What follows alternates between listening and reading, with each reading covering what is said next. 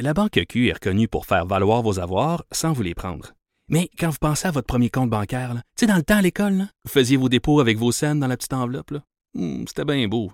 Mais avec le temps, à ce compte-là vous a coûté des milliers de dollars en frais, puis vous ne faites pas une scène d'intérêt.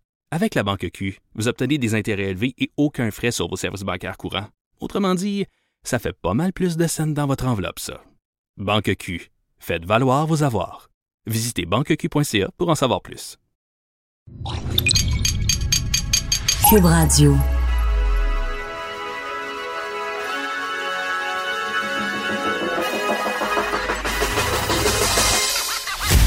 Jonathan Trudeau. Joe, Joe Trudeau et Maude Boutet. Franchement dit. Cube, Cube Radio. Bon vendredi, aujourd'hui, on est le 28 février 2020. Mon nom est Jonathan Trudeau. Bienvenue à Cube Radio. Bienvenue dans Franchement dit. Bon matin, Maude. Salut! Je tombe en vacances dans 1h55 minutes. Ben contente pour toi. Et on peut laisser rouler la trame. c'est ça. Non, non, les vacances commencent pas là, là. Attends un peu. Hey, tu sais que mon, mon séjour à Montréal euh, est en train de me rendre riche. T'as gagné à l'auto, t'es allé au casino. Euh, non, je euh, pas gagné à l'auto, mais euh, T'as gagné du temps. c'est que ça fait deux fois en 24 heures qu'avec des collègues de travail, on prend des paris sur du placement de mots en ondes. Ah, ça, c'est le fun. Genre, si tu réussis à faire ça, ou le premier qui réussit à faire ça, je te donne 5 piastres, ou Très donne fort. 5 piastres à l'autre. C'était quoi? Hier? Hier, t'étais à la joute, donc c'était à la joute parce que clairement, toi et moi, on n'a pas parié. Mais je peux le dire, c'est pas... euh, Mais non, c'est drôle, c'est sympathique. c'est anecdotique. Puis je pense, Il y a fait, ça- tellement de gens qui le font que Ben, vous ne savez ben, pas. c'est là. ça, fait que là, c'est drôle de le savoir. Des fois, à la joute, ça nous arrive de le faire. Je dis pas que ça arrive à tous les jours, là, mais tu sais, ça arrive de temps à autre qu'il y a un mot. Parce qu'on se parle évidemment euh, dans les pauses ou avant d'entrer en ondes. Puis là, des fois, quelqu'un qui dit quelque chose, puis hey, t'es pas game de dire ça en ondes, ou un mot vraiment pas rapport que. Évidemment, tu tu dois trouver l'équilibre entre essayer de, de, de, de faire vivre l'anecdote, l'inside joke, mais en même temps, c'est ça. Il faut, faut pas que la personne elle fasse comme moi, ce qui vient de se passer là. Et hier, j'étais euh, j'étais au maquillage à TVA et euh, je faisais la joute avec Tom Mulcair, mon collègue Ouais. Tom. Euh, un autre collègue de la joute avec qui je me pogne régulièrement, mais pour qui j'ai un énorme respect, puis j'ose croire que c'est mutuel. Et Tom, on, on parle de la, situation, on est au maquillage, on jase. Là. Et là, on parle de la situation fédérale, l'inaction du gouvernement Trudeau. Et là, Tom Walker m'a dit Je sais pas si tu as vu cette blague-là qu'un site satirique a faite, je la trouve vraiment bonne. Puis là, il ouvre son téléphone, puis il montre une blague qui dit essentiellement euh, C'est un meme qui dit on, euh, Justin Trudeau. C'est Justin Trudeau qui parle, qui parle, dans le fond, puis qui dit Je comprends pas pourquoi j'ai de la misère à euh, m'entendre avec les chefs héréditaires. Après tout, je suis moi-même un chef héréditaire. Dans le sens que la seule raison qui a été élu premier ministre, c'était que c'est le fils, le fils de, qui a hérité euh, de sa notoriété. Ok. Fait que là, on part à rire. Là, Tom, il dit Oh, que ça serait drôle de dire ça en ondes parce que, tu sais, c'est quand même, c'est une joke qui est un peu bitch, tu sais. Ouais. Et là, c'est Tom qui me dit Le premier de toi et moi qui a réussi à placer chef, que Justin Trudeau est un chef héréditaire, l'autre nous donne 5 piastres. Fait que Là, j'ai dit. Game on, Tom! Et là, euh, ça a quand même été long. Ça a pris comme la fin du deuxième segment où. Et là, c'était drôle parce que Thomas fait une réponse, répond à une question de, de Paul ou fait un commentaire. Et là, je vois ma, ma voix de passage pour en réplique plugger ça, tu sais. Ouais. Et là, finalement, comme j'ai pour parler, Paul me relance sur un autre angle du débat. Et là, ça fit plus. fait vos minutes à ta- Mais j'allais dire, là- juste avant de passer à autre chose, tu fais ça? Et là, ben, en fait, j'ai commencé à répondre à la question de Paul, mais j'ai fait un grand détour, là, tu sais. Pour revenir boucler Ah non, la écoute, je suis, parti de Montréal, puis je suis passé par Saint-Hyacinthe pour m'en aller à Laval. là. et là, j'ai dit blablabla. Et là, c'est comme. là, Et d'ailleurs, certaines mauvaises langues disent qu'il devrait bien s'entendre, parce que lui aussi est un chef héréditaire. Et là, à la pause, il fait You owe me five big bucks, my man! et euh, donc, Thomas qui m'a donné 5 Et là, je racontais cette anecdote-là ce matin, puis euh, notre collègue Hugo Veilleux m'avait mis au défi de faire un placement de mots avec euh, Pierre Nantel tantôt. Ah, c'est pour ça que tu me parlais de Flamand Rose? de Flamand Rose. T'as-tu ouais. réussi? J'ai pas entendu. Absolument. T'as fait ça Comme ça. comment? Ben, j'ai dit parce qu'avec Pierre, on parle encore là de la situation fédérale, puis j'ai dit, Mhm. ben, en fait, un peu d'optimisme parce que euh, il y a une rencontre entre les représentants fédéraux et la communauté wet'suwet'en, les chefs héréditaires. Certains diront que le gouvernement enfin se tient debout, mais on a l'impression que c'est un peu flamant rose qui est devant nous, c'est-à-dire qu'il se sent debout, mais ses jambes sont très faibles et fragiles. Parce qu'avant d'entrer en onde, j'ai tapé flamant rose et j'ai vu qu'une des caractéristiques du flamant rose était qu'il se tenait droit, mais qu'il était reconnu comme étant euh, fragile. Bon. Ben, je l'ai dit C'est pareil. bon. Ben oui. Mais non, mais hey, vous pouvez bien, Alex euh, Moranville puis Joanie, vous pouvez, vous pouvez faire des. je l'ai fait pareil, là. Et, et je suis sûr qu'il n'y a, pas d'auditeur en train d'appeler en, en disant. Ma Mais suggestion quoi ressemblait à ça C'était donc bien n'importe quoi. C'était comme la seule avenue à prendre. Tu sais, tu pouvais pas faire, tu faire se mettre des lunettes roses comme un flamand ou je sais pas. Je, je connais pas d'expression avec un, un flamant rose. Non, moi non donc euh, voilà. c'est 10 que je me suis fait au cours euh, des 12 Bravo. dernières heures à peu près. Euh, pour ça, mais blague à part, il faut quand même se réjouir du fait qu'il y a une rencontre. Là. Oui. Moi, je disais hier que je- je- le simple fait qu'il y a une rencontre qui a débuté hier, juste là, il y a matière à apaisement. Ben oui, parce que finalement, tout le monde commence à s'asseoir ensemble Exact. puis à vouloir dialoguer, ce qui n'avait pas été le cas avant. Exact. Donc, y, il y a un signal qui est intéressant. Évidemment, ça peut aller d'un bord comme de l'autre. Est-ce qu'au sortir de ces rencontres-là, finalement, euh, la situation va s'être empirée? J'en doute. J'ose espérer qu'après 23 jours, le gouvernement fédéral en est arrivé à avoir une stratégie, à élaborer un plan qui va permettre de, de satisfaire ou en tout cas d'entretenir ce dialogue-là. Mais là, ce qui est particulier, c'est que c'est les Mohawks qu'il faut qu'ils écoutent. Là. La communauté Wet'suwet'en, dans son communiqué hier, de façon très, très, très faible et peu convaincante, disait Ah, ben, on remercie nos, nos frères. En parlant des autres communautés, on remercie nos frères de leur solidarité, de leur témoignage, mais euh, ils n'osent pas dire Pouvez-vous comme vous tenir tranquille? Non, non, ils font pas ça. Parce que là, les Mohawks, euh, est-ce que les Mohawks vont vouloir défendre leur barricade si la communauté Wet'suwet'en dit Parfait, euh, on poursuit le dialogue, c'est positif? Est-ce qu'ils vont accepter ou on en est rendu à un point où on parle de tout et de rien là, dans ces revendications-là? Et euh, autre point intéressant que je voulais soulever avec toi sur les fameux OK-47, Oui. comme euh, mentionnait François Legault. Dans des discussions que j'ai eues avec des gens hier, Oui. parce que tu sais, je t'expliquais que je, je m'expliquais mal, je t'expliquais que je m'expliquais. Beaucoup d'explications. Beaucoup d'explications. Mhm. je, je comprenais mal le fait que en coulisses, on m'avait on, on m'avait expliqué, ouais, on est vendredi, tant que je tombe en vacances. On avait évoqué, tiens, le fait que si on n'intervenait pas, c'est parce que c'était pas souhaitable de le faire à Kanawaki, étant donné que c'était pas un axe autant stratégique que, par Ouais. exemple, à Belleville, qui venait affecter grandement l'économie et du pays et particulièrement du Québec. Donc, euh, euh, c'était pour ça qu'on n'osait pas intervenir. Mais là, je me dis, mais pourquoi François Legault, lui, dit, ben, c'est parce qu'on peut pas intervenir parce qu'il y a des armes? Tu sais, le discours en coulisses, c'était pas le même que le discours en public. Dans les faits, ça se rejoint un peu. C'est-à-dire que dans l'analyse du risque qui est fait par les forces policières, ils savent qu'il y a des armes. Mhm. Si euh, il y avait présence d'armes, mais qu'on était dans un contexte où, par exemple, on fermait le pont Mercier, qui deviendrait un- un blocage aussi néfaste que celui à Belleville, par exemple, là, au, même au-delà des armes, la police agirait. C'est ça, ça aurait pas été la même game parce que la perturbation aurait été plus grande Exact, que exact. celle-là. Exact. Donc, et là, bon, le journal a fait la preuve encore ce matin qu'on sait qu'il y a présence d'armes. là. Le Mhm. mois dernier, quoi, il y a quelqu'un qui a été arrêté avec des armes, Ouais, des armes de destruction massive. Là. Ben écoute, on parle d'une mitrailleuse MP40, entre autres, qui a été euh, saisie. Ça, c'est une arme d'assaut qui a été développée pour l'armée allemande durant la Seconde Guerre mondiale. On parle aussi de mitrailleuses lourdes de calibre 50, armes, armes semi-automatiques, euh, sept armes de poing aussi. Donc, euh, tu sais, ça, c'est une saisie aussi qui a été faite. Là. Les- C'est Exact. trois hommes d'une cinquantaine d'années euh, qui eux, font face d'ailleurs à des accusations criminelles de possession d'armes interdites. Exact. Et l'autre chose, justement, qu'on se laisse, c'est qu'on qu'on aille en pause, qu'on m'a, qu'on a évoqué hier, c'est que géographiquement parlant, Ouais. il y a euh, un danger à intervenir à Kanessetake et à Kanawaki, pardon. Et ça, ce sont des leçons tirées du passé. Parce que tu peux te faire entourer ou quoi? Ex- ben, exactement. C'est qu'il y a juste un point d'entrée dans la réserve. Et si les policiers rentrent, et c'est déjà arrivé par le passé, vont se faire entourer rapidement par euh, des personnes qui vont vouloir les empêcher ou leur, euh, leur faire face. Ouais, tu veux pas ça. Et donc, au point de vue opérationnel, stratégique, il y a une difficulté supplémentaire à, encore là, par exemple, c'était au pont, sur le pont Mercier, où on pourrait arriver par en arrière, par en avant, tu sais, d'avoir plusieurs angles d'approche, si on veut. Donc, il y a cet aspect-là aussi qui rend euh, la situation euh, à Kanawake plus problématique. Bref, pour euh, une première fois, on sent quelques signes d'apaisement. Les rencontres, je vous le rappelle, qui vont se poursuivre aujourd'hui entre les représentants du gouvernement fédéral et euh, les chefs héréditaires de la communauté Wet'suwet'en. On va faire une première pause et bougez pas parce qu'au retour, on a de la grande, grande, grande visite. On La est très belle privilégiés de la belle visite. On va recevoir Lara Fabian en studio ici à Cube Radio. La Banque Q est reconnue pour faire valoir vos avoirs sans vous les prendre. Mais quand vous pensez à votre premier compte bancaire, tu sais, dans le temps à l'école, vous faisiez vos dépôts avec vos scènes dans la petite enveloppe. là. Hmm, C'était bien beau. Mais avec le temps, à ce vieux compte-là vous a coûté des milliers de dollars en frais, puis vous ne faites pas une scène d'intérêt. Avec la banque Q, vous obtenez des intérêts élevés et aucun frais sur vos services bancaires courants.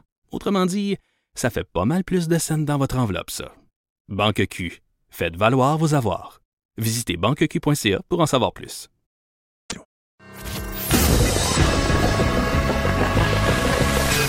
Franchement dit.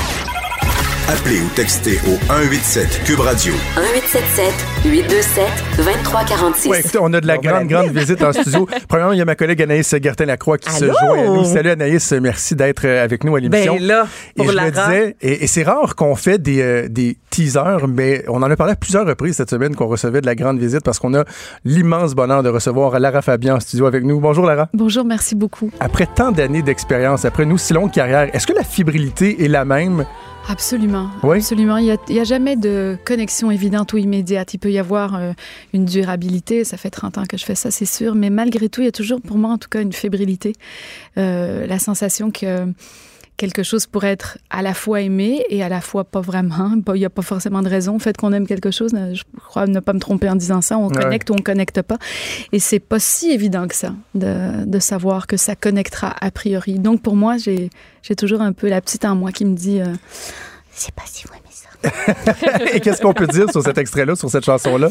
Mais c'est une chanson qui, qui dit c'est l'heure, c'est l'heure de de retrouver la lumière, de, de se reconnecter à la terre. C'est une façon, non pas de... euh, ça ne fait pas forcément l'apologie de, de, de ce qui est, euh, je dirais, juste euh, plus spirituel, mais en tout cas, ça nous invite à, à nous diriger vers ce qui nous connecte à ce qui est plus spirituel en nous. Pour, parce qu'on on vit une époque assez... On traverse une époque difficile. Je crois Ouais. que c'est un euphémisme de dire que l'humanité traverse une époque difficile, une époque où tout ce qui est... comment dire, tout ce qui est virtuel a pris un peu l'embargo sur, sur nos vies. Et même si c'est très important, moi je suis une adepte des réseaux sociaux, je les utilise Ouais, comme tout le monde. Je crois qu'il y a, une, il y a une- une grande volonté de connexion qui devient finalement un isolement au travers, de, au travers des réseaux. Et c'est l'heure, ça raconte euh, juste l'histoire de, de quelqu'un qui, qui t'invite à lever les yeux de ta tablette, de ton écran ou, euh, ou de toute autre forme de communication qu'on utilise et de regarder peut-être un peu plus le ciel, de rentrer dans un, espace plus contemplatif de nos vies. C'est préoccupant, ça, pour la mère d'une Ouais. jeune adolescente, le- la situation actuelle, parce que en même temps, il y a une espèce de dichotomie. Parce qu'il y a des gens qui vont dire, en même temps, le monde a jamais aussi bien été. Il y a des gens qui vont vrai. dire, parce qu'il y a Mais des chiffres, exact. la pauvreté, euh, notre, notre capacité à voyager, les avancées au niveau médical, mais en même temps, il y a un autre côté qui est tellement plus sombre. La maman d'une jeune adolescente, elle, elle le voit comment, elle le perçoit comment pour l'avenir? Alors, on ne peut pas rentrer dans la paranoïa de cette dichotomie. Je suis assez d'accord avec, avec vous de dire que dans cette dichotomie, il peut, on peut nourrir une grande inquiétude. Et en même temps, moi, je crois qu'on doit impérativement avoir confiance dans nos jeunes, Mm. euh, dans ces générations qui pourront peut-être faire la part des choses et qui sait utiliser ces incroyables moyens de communication pour développer quelque chose qui nous permettra de sortir euh, la tête de l'eau, euh, que ça soit au niveau écologique, que ça soit euh, au niveau des consciences, de l'éveil personnel. Euh, qui sait si à moment donné, il n'y aura pas une minorité incroyable qui va utiliser ce moyen de communication pour développer une stratégie qui nous permettra euh, de sortir l'humanité de ce trépas.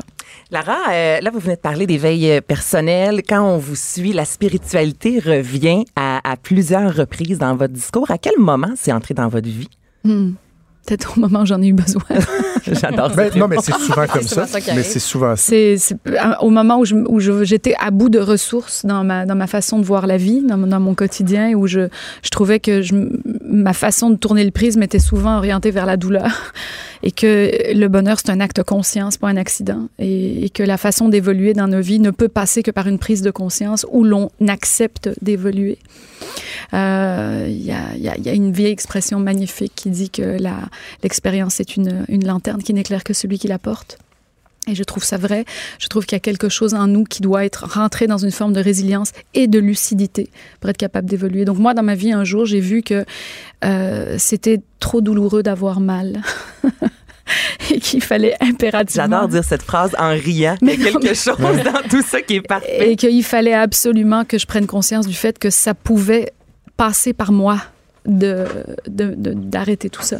ça pouvait être un acte conscient que d'aller mieux. Ça pouvait être euh, une forme de lucidité. C'est pas facile de se mettre devant le miroir. Et je dis pas de se culpabiliser, de se juger. Aucun concept manichéen ou, ou euh, judéo-chrétien. Moi, je suis pas là-dedans du tout. Je suis pas dans c'est ta faute si tu vas pas bien. Hmm. Mais c'est peut-être grâce à toi si demain tu vas bien. C'est plus ça. Sais-tu que ça pourrait être grâce à toi que demain ta vie change? Mais ça s'exprime comment dans votre vie au quotidien, cette spiritualité-là? Parce que là, lorsqu'on parle de spiritu- spiritualité, les gens souvent vont faire le lien, par exemple, avec la religion Ou l'ésotérisme. Mais c'est pas nécessairement Non. ça. C'est une façon de voir les choses, une Non. façon de- d'aborder la vie. euh. Non, il n'y a aucune appartenance euh, euh, religieuse ou, ou même, je dirais, sociétale dans ce que, dans ce que je fais. Pour moi, la, la façon d'en- enga- d'engager une spiritualité, ou en tout cas, c'est spiritualité étymologiquement esprit prendre conscience, donc ça passe par l'interface de notre intelligence et donc de notre instinct. C'est ça être spirituel, c'est connecter la faculté qu'on a de réfléchir à comment aller mieux. Hein, c'est ça finalement, c'est rien de plus extraordinaire, c'est pas pas de la physique nucléaire hein, que Ah d'être ouais. spirituel, c'est juste à un moment donné se dire qu'est-ce qui me ferait du bien moi? Comment je peux arrêter d'être en souffrance? Comment je peux arrêter de tourner en rond dans mes souffrances? Déjà se commettre dans cette prise de conscience là, c'est déjà aller mieux. Puis après, chacun sa technologie spirituelle, j'ai envie de dire, chacun sa tablette spirituelle, Ouais. chacun sa nourriture spirituelle. Moi, je suis passée par tellement de choses, j'ai vu tellement de gens, je voulais tellement aller mieux finalement, c'est ça dont il faut se souvenir, c'est que parfois quand on voyage de je dis n'importe quoi, un psy à un ostéopathe, à un éthiopathe, à un je sais pas quoi, c'est qu'on essaie juste de trouver une formule qui va nous convenir pour aller mieux.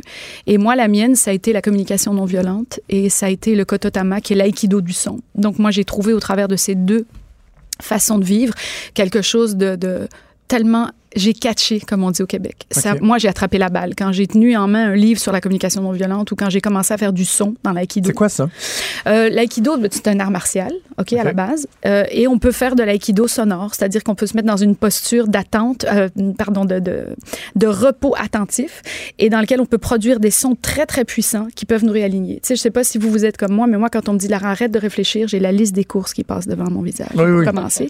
Puis ensuite, ce que j'ai pas fait cette année, ce Ben, que je c'est comme ça. Là. Quand je fais de l'insomnie, je me dis, il faut que j'arrête de réfléchir. C'est la meilleure façon de réfléchir. De réfléchir. La puissance 10, là. Par contre, si on occupe notre esprit avec quelque chose qui nous passionne, ça peut être une forme de méditation. Et moi, l'aïkido, le, le- cet art martial du son, le kototama, ça a été quelque chose qui m'a permis de remplacer toutes les must do et toutes les must think par un geste qui s'accompagnait d'un son. Pour moi, c'était puissant, le son, c'est sûr, et qui m'a permis d'arrêter de Ah oui. réfléchir. Et du coup, ben, quand vous créez la vacuité dans votre esprit, c'est drôle comme lorsque c'est vide, il y a la bonne information qui rentre. Et c'est pas quand on surcharge un esprit qu'on est capable de, de, de le, d'incrémenter la réflexion sur, par exemple, le pourquoi on va pas bien. Ah ouais. On part, parfois, on peut partir en boucle. hein. Je sais pas si vous, ça vous arrive des fois d'être en boucle sur ce qui vous fait du, du mal. Oui. Vous n'êtes pas capable de sortir de, mais moi, c'est ça qui va pas bien. C'est une spirale interminable. Ouais, tu sais qu'il y a des choses positives dans ta vie, mais tout ce que tu vois passer, ben c'est ce qui va pas, c'est ce négatif. qui va pas. Exactement. Puis à force de voir ça, ben tu T'as le nez sur le tableau. noyer là-dedans, ben c'est ça, tu vois pas d'autre chose. Exactement. Fait que pour moi, et la communication non violente, une façon d'adresser nos besoins en tenant en compte le besoin de l'autre. Parce que la communi- En fait, si on est tout seul au monde, on va très, très bien, finalement. Hein? C'est ça que les gens disent. Ouais. Moi, l'enfer, c'est les autres. Moi, je suis pas d'accord avec ça du tout. Moi, je pense pas que l'enfer, ce soit les autres. Euh, sauf mon respect pour M. Sartre, mais quand même, là, je, je trouve qu'à un moment donné, il y a quelque chose qui passe par toi pour aller bien. Et la communication non viol- violente te propose d'adresser ton besoin en demandant à l'autre avec lequel tu es en communication qu'est-ce que tu as compris, qu'est-ce qu'il a compris de ton besoin? Et si c'est correct pour lui, ce besoin-là. Et comment est-ce qu'ensemble, on peut nourrir une relation qui va nous rendre heureux? Parce que tout seul, je pense pas qu'on soit très heureux quand on est tout seul. En tout cas, je crois qu'on a des moments de Je solitude pas, qui nous nourrissent, mais je crois pas à la solitude volontaire et assumée comme étant un état de bonheur. Je crois pas. Lara, vous êtes. ouais, c'est comme. On va Ben oui. Mon Dieu, je suis, vendredi. je suis Mais rentrée là-dedans. là. Mon Dieu, euh, rentrée, c'est parfait. Là, vous êtes euh, une artiste, une maman, une amie. Vous êtes aussi une femme. Et là, moi, je veux vraiment parler à la femme par rapport à la pression. Il y a eu, exemple, le Super Bowl avec euh, Jennifer Lopez, de, une femme de 50 ans ne doit pas danser comme ça, ne doit pas chanter, Ah ne oui. doit pas porter Mon tel Dieu. vêtement. Il y a une vidéo, euh, Be a Lady décède. Est-ce que vous l'avez entendu? C'est de Cynthia Nixon euh, qui joue dans Sex and the City. Je vais vous faire entendre un court extrait. Ça a été viral depuis, je vous dirais, là, la dernière semaine. Be a lady, they said. Don't be too fat, don't be too thin. Eat up, slim down. Stop eating so much. Order a salad. Don't eat carbs, skip dessert. Go on a diet. God, you look like a skeleton. Why don't you just eat? You look emaciated, you look sick. Men like women with some meat on their bones. Ça dure comme ça pendant un 5 à 7 minutes, des contradictions de soit pas trop euh, ronde, soit pas trop maigre. Vous, en tant que femme, la, la pression dans la société, surtout au niveau artistique, culturel, comment vous vivez ça? Moi, la pression, je me suis juré dernièrement dans ma vie que la seule que je vais prendre, c'est la blonde. la bière. Là, oh, ça. Ça suffit. là. Moi, t'es grosse, t'es maigre, t'es, t'es, t'es belle, t'es laide. Ça s'appelle des opinions relatives et complètement subjectives. Je disais à mon grand ami Junior Bombardier, qui est aussi mon attaché de presse, que dernièrement, je me suis permise la tirade de ma mère en public en disant qu'une opinion, c'est comme un trou de cul, tout le monde en a un. Et. Et qu'à partir de là, chacun vit sa vie. Voilà. Fait que tu es bien avec 5 kilos de plus que Dieu te bénisse, t'es pas bien parlé, mais que ça passe pas par le filtre à l'interface de quelqu'un. Et tout ça, je trouve que c'est des jugements très physiques, qu'il y a des choses beaucoup plus importantes dans l'existence que juger une femme pour euh, le diamètre de son postérieur ou, euh, de ses seins. Est-ce que vous avez la même approche par rapport euh, à, à la perspective de, de vieillir? C'est quelque chose d'incontournable. On vieillit Oui. tous. Ça, ça semble être très assumé chez vous, là. Ben, je les ai- je les ai, C'est le hein, titre de la 50. tournée. C'est ça, je les ai 50 ans. C'est écrit sur Wikipédia, je peux pas mentir. Euh, et puis, d'un autre côté, j'ai souvent dit que ce n'était qu'un chiffre, que c'était... euh, euh, il y avait une grosse surenchère sur ce, vieillissement-là. Tu sais, euh, une femme à 50 ans, ça peut, être, ça peut être compliqué. Je crois que la seule chose qui est compliquée, c'est tout ce qui va nous dépasser, c'est-à-dire les débobos avec lesquels on se réveille, forcément, les quelques rides en plus. Euh, les, j'en- j'en- je pourrais en dire 50 000, les ménopauses, les maux de dos. Les... Et après, il y a qu'est-ce qu'on en fait? Hein, moi, je dis toujours, il y a ce qui est, puis qu'est-ce qu'on en fait de tout ça? Encore une fois, ne pas se mettre en boucle sur tout ça. Donc, l'âge est réel. Moi, je me lève des fois les matins avec des maux de dos, euh, avec plein de petites choses qui pourraient m'embrigader, qui pourraient m'handicaper. Puis je me dis, garde, Lara, tu peux soit euh, sauter à pieds joints dessus, soit trouver des choses qui vont te faire aller mieux les jours où t'es pas bien. Et surtout, te souvenir de comment t'es bien quand tu vas bien. Je vous écoute, je je veux pas, je veux pas sonner cliché, mais qu'est-ce que Lara Fabian aujourd'hui dirait à la jeune Lara Fabian qui a commencé dans le milieu? Est-ce que est-ce que c'est un peu dans ce sens-là les leçons tirées du passé de ne pas trop s'en faire? Ou comment vo- votre évolution au cours de cette carrière-là qui s'est échelonnée euh, maintenant depuis plusieurs décennies? C'est certain que je dirais à la petite de se faire un peu plus confiance, d'avoir un peu plus confiance dans son instinct, qui en soi est une intelligence, de pas toujours penser que l'instinct mm, est une forme prépondérante de, de- d'extrême spontanéité. C'est des fois on se dit euh, l'instinct c'est la première chose, mais si après je réfléchis, non l'instinct est la première intelligence. Donc peut-être s'écouter un peu plus et euh, lâcher un peu certaines de ces insécurités qui sont nourries par ce qu'on on nous transmet et non pas par ce dont on est contenu. Je lui dirais, regarde, t'es sûr que cette insécurité-là, elle vient de toi? Ou c'est un filtre? Je lui demanderais, je lui poserais des questions finalement, puis je lui dirais vraiment de se taire un peu plus. Femme, femme, Ah oui? Ah oui, femme. De se taire?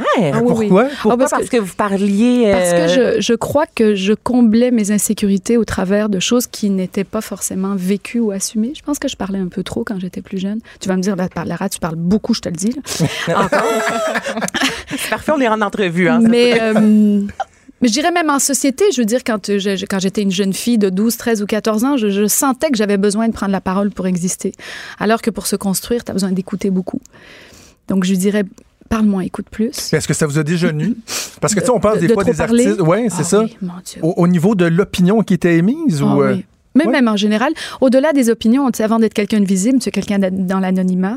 Euh, j'ai pas toujours été euh, au, au devant de la scène ou dans la lumière. Donc même plus jeune, ça m'est arrivé de vraiment me mettre le pied dans, dans la bouche puis de, de parler en méconnaissance de cause ou d'avoir besoin de prendre la parole. Quand en fait écouter aurait été beaucoup plus sage et beaucoup plus nourrissant. Tu sais, laisser la place au vide, à la contemplation, à l'écoute ah oui. à l'autre. Là, il y a t- les gens ont parfois tellement de choses à t'apprendre. Écoute, c'est ça que je lui dirais à, à- à ma petite Lara. Si on parlait un peu avant qu'on cesse des euh, projets Ben professionnels, on vous a oui. vu à la voix évidemment pendant quelques années. Là, vous êtes du côté de The Voice. The Voice. The Voice. J'adore comment vous dites ça The, ici. The. Voice. hein.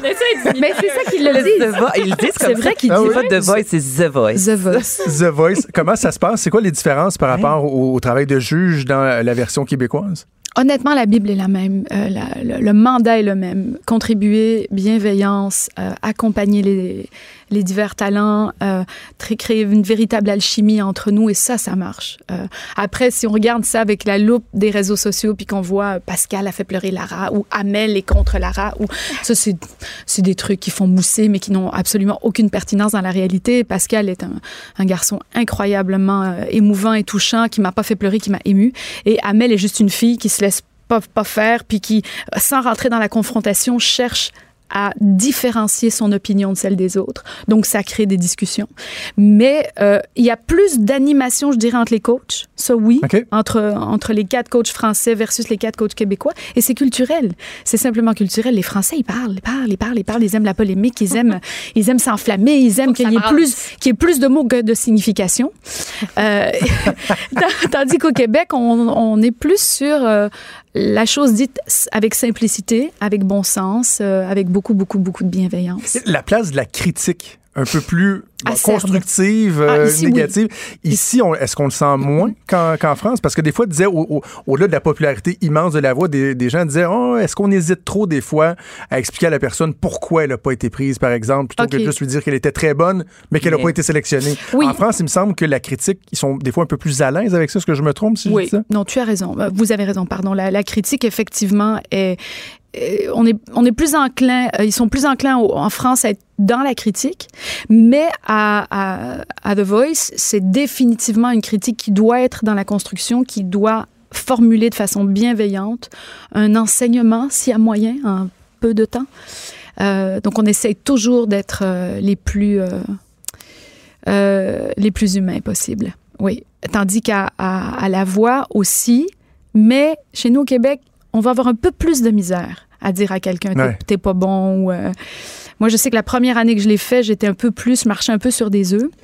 Euh, et puis on s'en est parlé. J'ai dit, regarde, c'est c'est quand même pas, on est, c'est pas oui oui au village, là. c'est pas Martine à la plage, là, la voix, c'est la voix. Ok, fait qu'à un moment donné, il va falloir qu'on soit capable de dire, voilà pourquoi, voilà comment. Fait que moi la deuxième année, j'ai un peu plus pris d'assurance. Ça avait été très apprécié d'ailleurs. Et, et je me suis, et je me suis permise de dire un peu plus les choses, Ben, tout peut se dire quand c'est bien dit. je crois.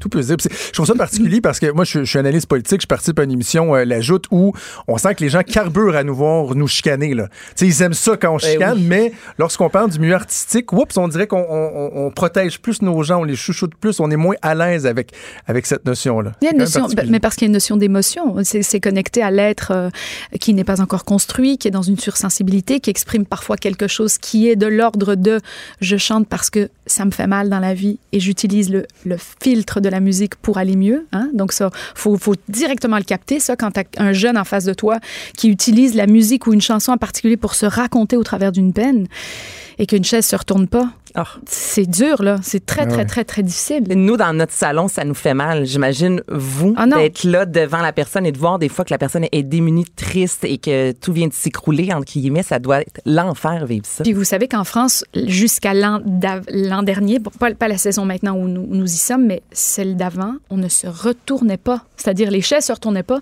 puis il n'y avait pas de contact. On restait là, là. Donc, la personne n'avait rien. Rien. Elle Fait- quittait la scène. Merci, bonsoir. Oui. Et Oh, moi, c'est la non. première chose que j'ai demandé quand euh, on m'a approché. J'ai dit, est-ce que les chaises vont se retourner? Oui, oui, oui, non, mais ça, on le fera plus. OK. Pourquoi? me dit-il? J'ai dit, mais parce que je suis pas sûre que j'aurais accepté. Ah oui. Mais c'est inhumain, faire Ouais. ça. Ah, moi, il Ah m'aurait vu courir en avant de ma chaise en permanence, aller les voir. J'aurais été pareil, je te le dis. abandonné à un moment donné. Lara, il y a trois dates de spectacle en sol québécois sous peu. 1 et 2 avril, c'est complet à Montréal. 4 avril euh, du côté de euh, Québec. Qu'est-ce qu'il y aura de spécial dans ces spectacles-là? Qu'est-ce que les gens vont voir euh, de vous?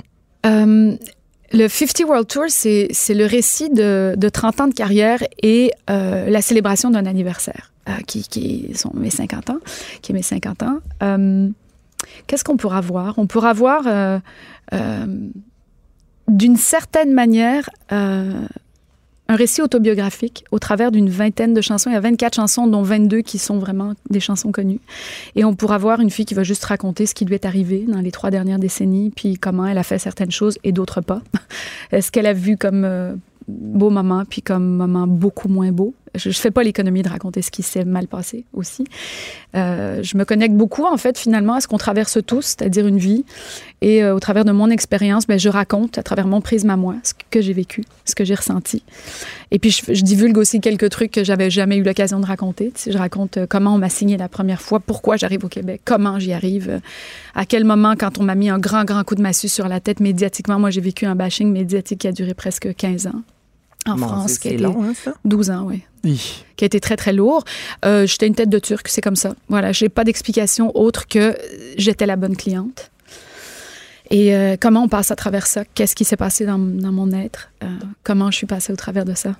Et, et voilà. Donc c'est ça que. Je, je me permets juste là-dessus, comment on, on y arrive à passer au travers de ça. Puis c'est intéressant que vous parliez de ça parce que hier, euh, j'étais dans ma chambre d'hôtel, j'ai écouté le documentaire de Taylor Swift sur Netflix où euh, il y a un phénomène semblable qui s'est passé là, et on la voit dans son intimité vivre avec ça, le poids que ça peut représenter sur, sur les épaules. Est-ce que ça vient euh, gruger carrément l'existence ou on réussit à, je sais pas, compartimenter ou...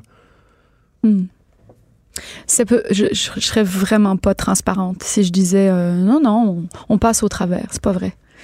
Euh, ça nous passe au travers. Hmm. En fait, ça peut venir modifier énormément de choses en nous.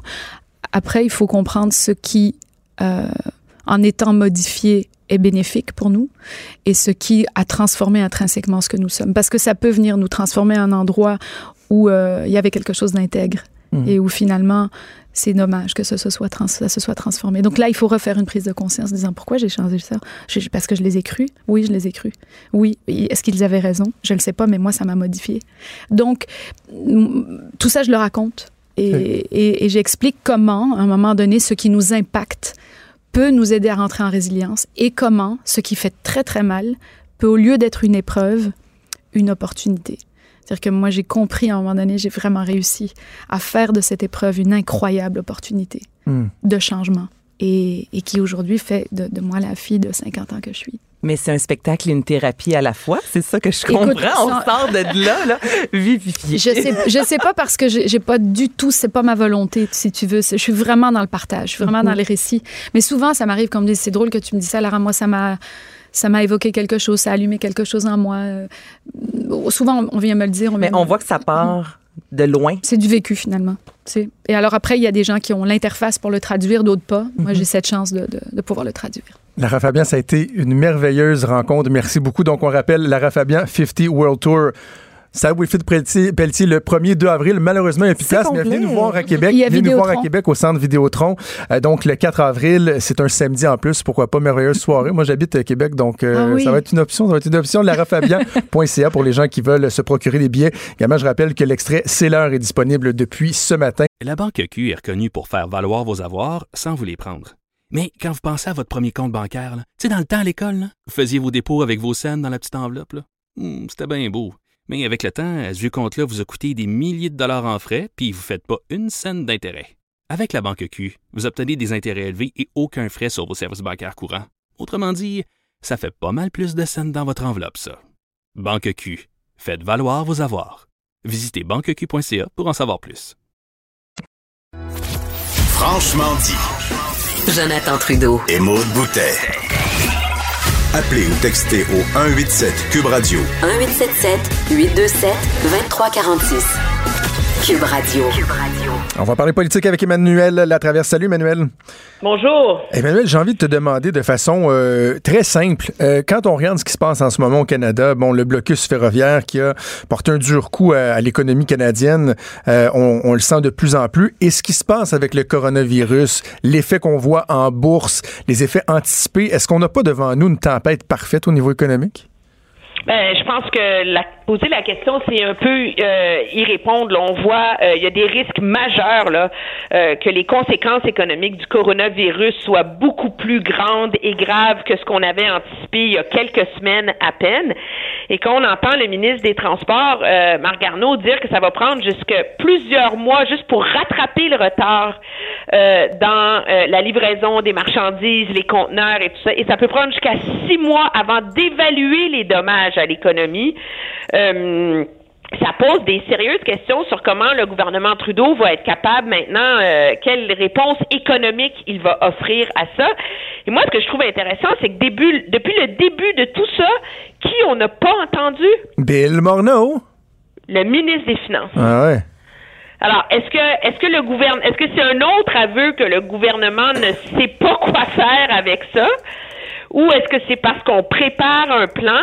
Euh, je sais pas, mais la question va se poser très, très, très rapidement. On a vu euh, ce matin, l'OMS était en point de presse à Genève, à Genève et une demi-seconde après que l'OMS a annoncé que le risque d'une pandémie était très élevé, la, les bourses mondiales ont ont chuté encore. Tu sais, la, la dégringolade s'est accélérée là. Alors, euh, ça pose euh, ça pose d'énormes problèmes. Puis ajoute à ça que même les autorités sanitaires canadiennes disent aux gens de s'assurer d'avoir au moins une semaine de réserve de nourriture à la maison au cas où quelqu'un dans la famille soit malade, pour, euh, pour s'assurer qu'on n'ait pas à sortir dehors, à prendre le risque de contaminer les gens, etc. Donc, euh, donc, je pense que ça soulève euh, beaucoup de questions légitimes à laquelle, malheureusement, nos, nos gouvernements n'ont pas vraiment apporté de réponse cohérente. Probablement parce que ça va trop vite pour eux, là, mais les questions sont là et elles vont devenir de plus en plus pressantes. L'enjeu financier, tu parlais du ministre des Finances, et c'est comme si tout ce qu'on avait anticipé depuis quelques années, en fait, depuis l'arrivée au pouvoir et l'accumulation de déficits euh, gargantuesques, c'est comme si ce qu'on craignait risque de se matérialiser, c'est-à-dire que là, on pourrait avoir une situation économique qui va demander à ce que le gouvernement injecte de l'argent, euh, dépense sans compter pour ramener un certain dynamisme à l'économie, alors qu'on a déjà des, des déficits euh, Ben, anticipés de 25 milliards de dollars par année. Là. Mais exactement. Je veux dire, la marge de manœuvre euh, pour, euh, tu sais, il faut se rappeler, pendant la crise économique de 2008, le gouvernement Harper avait fait un, budget de quoi, 38 milliards de dollars de déficit, là. Euh, le Canada a pas vraiment les moyens là, de faire ça euh, en ce moment avec un, un déficit qui dépasse déjà les 20 milliards. Alors, euh, je pense que ça va accentuer euh, les casse-têtes financiers, économiques pour le gouvernement Trudeau. Et le problème aussi, c'est que comme il, il, a perdu beaucoup de sa crédibilité, je pense, sur le front euh, économique auprès euh, de Bay Street, du monde des affaires, et parce que son leadership est ébranlé en ce moment, mais ça rend sa réponse encore plus. Euh, c'est comme si la réponse du gouvernement est fragilisée avant même, même d'être formulée. Emmanuel, tu faisais référence à l'ère Harper. Justement, on connaît maintenant le nombre de candidats qu'il y aura dans le cadre de cette course-là. Sept personnes, dont bon euh, quatre personnes plus ou moins ou pas du tout connues. Là. Euh, est-ce qu'on peut carrément déjà, alors que euh, la course n'est pas terminée, parler d'une occasion manquée pour le Parti conservateur du Canada? Euh, le, si on n'était pas avec Justin Trudeau qui a 20% d'appui dans la crise autochtone, je te dirais oui. Euh, parce que euh, finalement, on a des candidats assez classiques. Il y a un seul meneur vraiment sérieux. Et moi, les regarder aller, quand on parle des positions sur l'avortement ou quand on parle des positions sur euh, les changements climatiques, sur l'économie, je n'ai pas entendu une seule idée nouvelle. Donc, côté renouvellement du discours conservateur au Canada. Il euh, n'y a aucun candidat qui en ce moment incarne ça. Et on a un meneur euh, de facto là, euh, qui est Peter McKay. Donc oui, il y a une occasion manquée à ce chapitre-là. Ceci étant dit, plusieurs se demandent si dans un an, on ne sera pas en campagne électorale avec les conservateurs en voie vers obtenir la victoire parce que Monsieur, Monsieur Trudeau, je veux dire, ça va de mal en pis depuis le, le début le début de, de l'année. On voit aucun signe d'un gouvernement qui se ressaisit, qui s'ajuste. Et, euh, et bon, on pourrait dire la crise autochtone va se terminer puis va être capable de tourner la page là-dessus. Mais là, avec les impacts du coronavirus qui pourrait se faire sentir quand même pendant très longtemps là, sur l'économie canadienne, sur le système de santé, euh, etc. Euh, S'il n'y a pas une réponse spectaculaire à ça, euh, il va être fragilisé de manière euh, très très grave. Là. Alors euh, c'est ce qui est particulier avec la politique. Hein. On n'a pas, oui, il y a un rendez-vous manqué en termes de en termes de renouveau, je pense, du moins pour l'instant au sein du Parti conservateur, mais tout est relatif et en ce moment l'adversaire libéral est tellement inadéquat que euh, que ça donne une opportunité en or aux conservateurs, tu sais. Absolument. Mais écoute, on va suivre ça évidemment au cours euh, des prochaines semaines, la course au Parti conservateur, également les développements dans euh, le cas des réunions là, euh, entre les ministres euh, fédéraux, euh, provinciaux de la Colombie-Britannique également et la communauté Wet'suwet'en, en, en, espérant que l'apaisement s'amplifie, qu'on puisse voir une sortie de crise. Emmanuel, je te souhaite un excellent week-end. Très bien. Merci. Merci. Donc, c'était Emmanuel Latraverse. Avant qu'on aille en pause, Maud, peut-être une nouvelle de dernière heure concernant le meurtre de la jeune Océane Boyer. François Sénécal, c'est l'homme qui a été euh, arrêté, 51 ans, hier, euh, donc en lien avec euh, ce meurtre-là. Il comparaissait aujourd'hui. Il est finalement accusé de meurtre prémédité. Donc, Océane Boyer, 13 ans, qui, je le rappelle, a été retrouvé en bordure d'un chemin boisé mercredi en fin d'après-midi. Son corps comportait des traces de violence et il était euh, dénudé. Donc, on pourra peut-être en parler là, plus amplement euh, tout à l'heure de, de ouais. cet homme-là qui était connu de la victime et de la famille et euh, même plus que connu, là, c'était euh, un, un, ami de longue date de exact. la famille, donc on s'en reparle. Exact. Et le, le, travail exceptionnel de notre collègue Marianne Lapierre qui a recueilli des confidences de la famille, qui voulait parler à Marianne Lapierre oui. sans nécessairement reparler à la caméra, mais donc dresser un portrait de qui était cet homme-là. C'est à, à, donner froid dans le dos. On en reparlera évidemment un peu plus tard dans les nouvelles. Pour l'instant, on va s'arrêter pour quelques secondes et on revient. Pour une écoute en tout temps, ce commentaire d'Emmanuel Latraverse est maintenant disponible dans la section balado de l'application ou du site cube.radio. Cube Radio. Tout comme sa série podcast, Emmanuel présente. Un balado qui vous fera découvrir qui sont les hommes et les femmes derrière nos politiciens. Vous écoutez Franchement dit. On va parler politique américaine avec notre collègue Luc La Liberté. Salut Luc. Oui, bonjour Jonathan. Une grosse semaine encore pour euh, le président américain euh, Donald Trump. Commençons peut-être par la gestion du euh, coronavirus, le fameux COVID-19. On avait trouvé en début de semaine que Donald Trump semblait minimiser les risques, les impacts du COVID-19. Mais là, à un moment donné dans la semaine, il a quand même senti le besoin de démontrer que les États-Unis s'en occupaient, de confier un mandat notamment au vice-président Mike Pence. Est-ce qu'il prend ça au sérieux ou non, finalement, le président? Donc, je pense qu'il prend ça au sérieux, mais il prend ça au sérieux euh, manière Donald Trump ou sauce Donald Trump. Euh, pour être honnête avec le président américain, il faut dire que tout ça démarre alors qu'il est à l'étranger. C'est un peu plus difficile pour lui de, de, gérer la crise ou de tenter en tout cas de venir fournir des explications. Ce qui étonne toujours un peu dans le cas de Donald Trump, puis il faudra voir jusqu'à quel point il, il, contribue à rassurer ou s'il sème pas le doute finalement autour des risques réels de propagation, c'est qu'il s'inscrit régulièrement en porte-à-faux avec la science le président Trump, avec l'Organisation mondiale de la santé ou même avec les services de santé publique aux États-Unis. Et quand il a fait sa fameuse conférence de presse, ben, si on écoutait le président et qu'on écoutait les dirigeants de, de, la santé publique aux États-Unis, on avait l'impression d'entendre deux messages. Ouais. Euh, Donald Trump qui s'en remet un peu à ce qu'on appelle parfois la pensée magique, là, ça ne nous frappera pas, ou encore une phrase aussi, euh, aussi euh, troublante que ben, vous ne devriez pas en mourir, alors que la santé publique dit notre travail, c'est de se préparer au pire. Donc, et ça, ben, n'importe quel service de santé publique va dire ça. Il faut, faut, être prêt en cas de catastrophe. Maintenant, selon toute probabilité, euh, le, euh, le, virus va frapper chez nous. Et on a déjà un premier cas, d'ailleurs, de, oui. de, de, Américain qui a été infecté aux États-Unis et pas parce qu'il avait voyagé à l'étranger. Donc, on a dit, écoutez, il y aura des perturbations. Maintenant, le président, ben oui, le président est inquiet, mais il est inquiet. Ce qui ressort surtout, c'est peut-être pas ce qu'on attend du, du commander-in-chief ou du consolateur en chef, mais il est inquiet pour le Dow Jones, il est inquiet pour des retombées économiques, qui sont des préoccupations légitimes, mais en même temps, les Américains s'inquiètent d'abord et avant tout pour leur santé. Et ça, ben, on, le sent un peu, il louvoie dans ce domaine-là. Puis habituellement, un président, ben, M. Bush l'a fait, M. Clinton, M. Obama l'ont fait dans l'histoire récente. Ben, on commence par faire un topo sur voici de quelles informations euh, on dispose, puis qu'est-ce que nos meilleurs ou nos plus grands scientifiques nous donnent comme information, et on va opérer à partir de là. Et bon, le président tentait de minimiser quand même, sauf que si l'aspect santé publique ne, euh, ne l'inquiète pas plus euh, qu'il faut, là, l'aspect économique risque de rentrer au poste. Je regardais encore ce matin les marchés partout sur la planète, pas uniquement euh, aux États-Unis, parce qu'on sait qu'à Wall Street, hier, ça a été une journée historique, une journée catastrophique. Partout sur la planète, les marchés subissent les contre-coups ce matin. Ça, pour les États-Unis qui vivaient une embellie économique depuis de nombreuses années, là, il y a un enjeu réel pour le président américain. Ben voilà, et je pense que c'est ce que le, président arrive un peu plus mal à dissimuler. Euh, et, c'est là où je disais tout à l'heure, peut-être qu'il ne met pas suffisamment l'emphase pour rassurer la population, c'est qu'il sait aussi que sa présidence tient aux nouvelles économiques. Mm-hmm. Le président, là, il a surfé. M. Obama a terminé son mandat sur un air d'aller au plan économique. C'était très intéressant.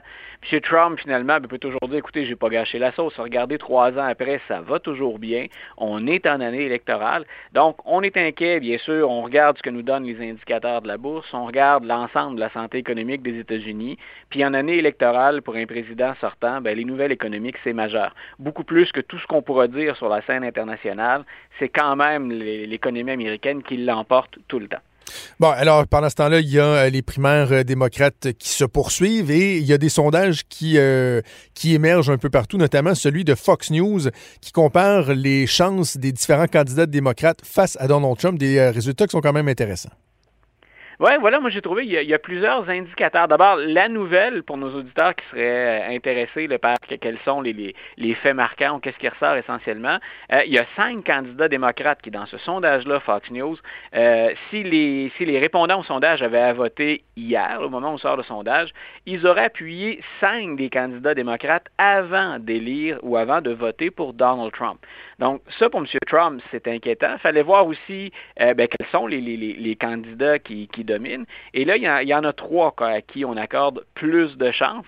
Et rappelons, c'est un sondage Fox News. On ne peut pas accuser Fox d'être ben progressiste ou pro ou pro-démocrate. Donc, euh, ce, qu'on dit grosso modo, c'est Joe Biden, Michael Bloomberg, Bernie Sanders, pour des raisons différentes, mènent la course. Et dans une moindre mesure, on va descendre par exemple jusqu'à Pete Buttigieg, qui mènerait malgré tout par trois points contre Donald Trump. L'écart le plus important, c'est Joe Biden qui l'obtient. Joe Biden gagnerait ou l'emporterait par huit points. Puis ensuite, avec euh, Bloomberg et Bernie, ben là, on joue dans les, dans les 7 points, 6 points d'avance.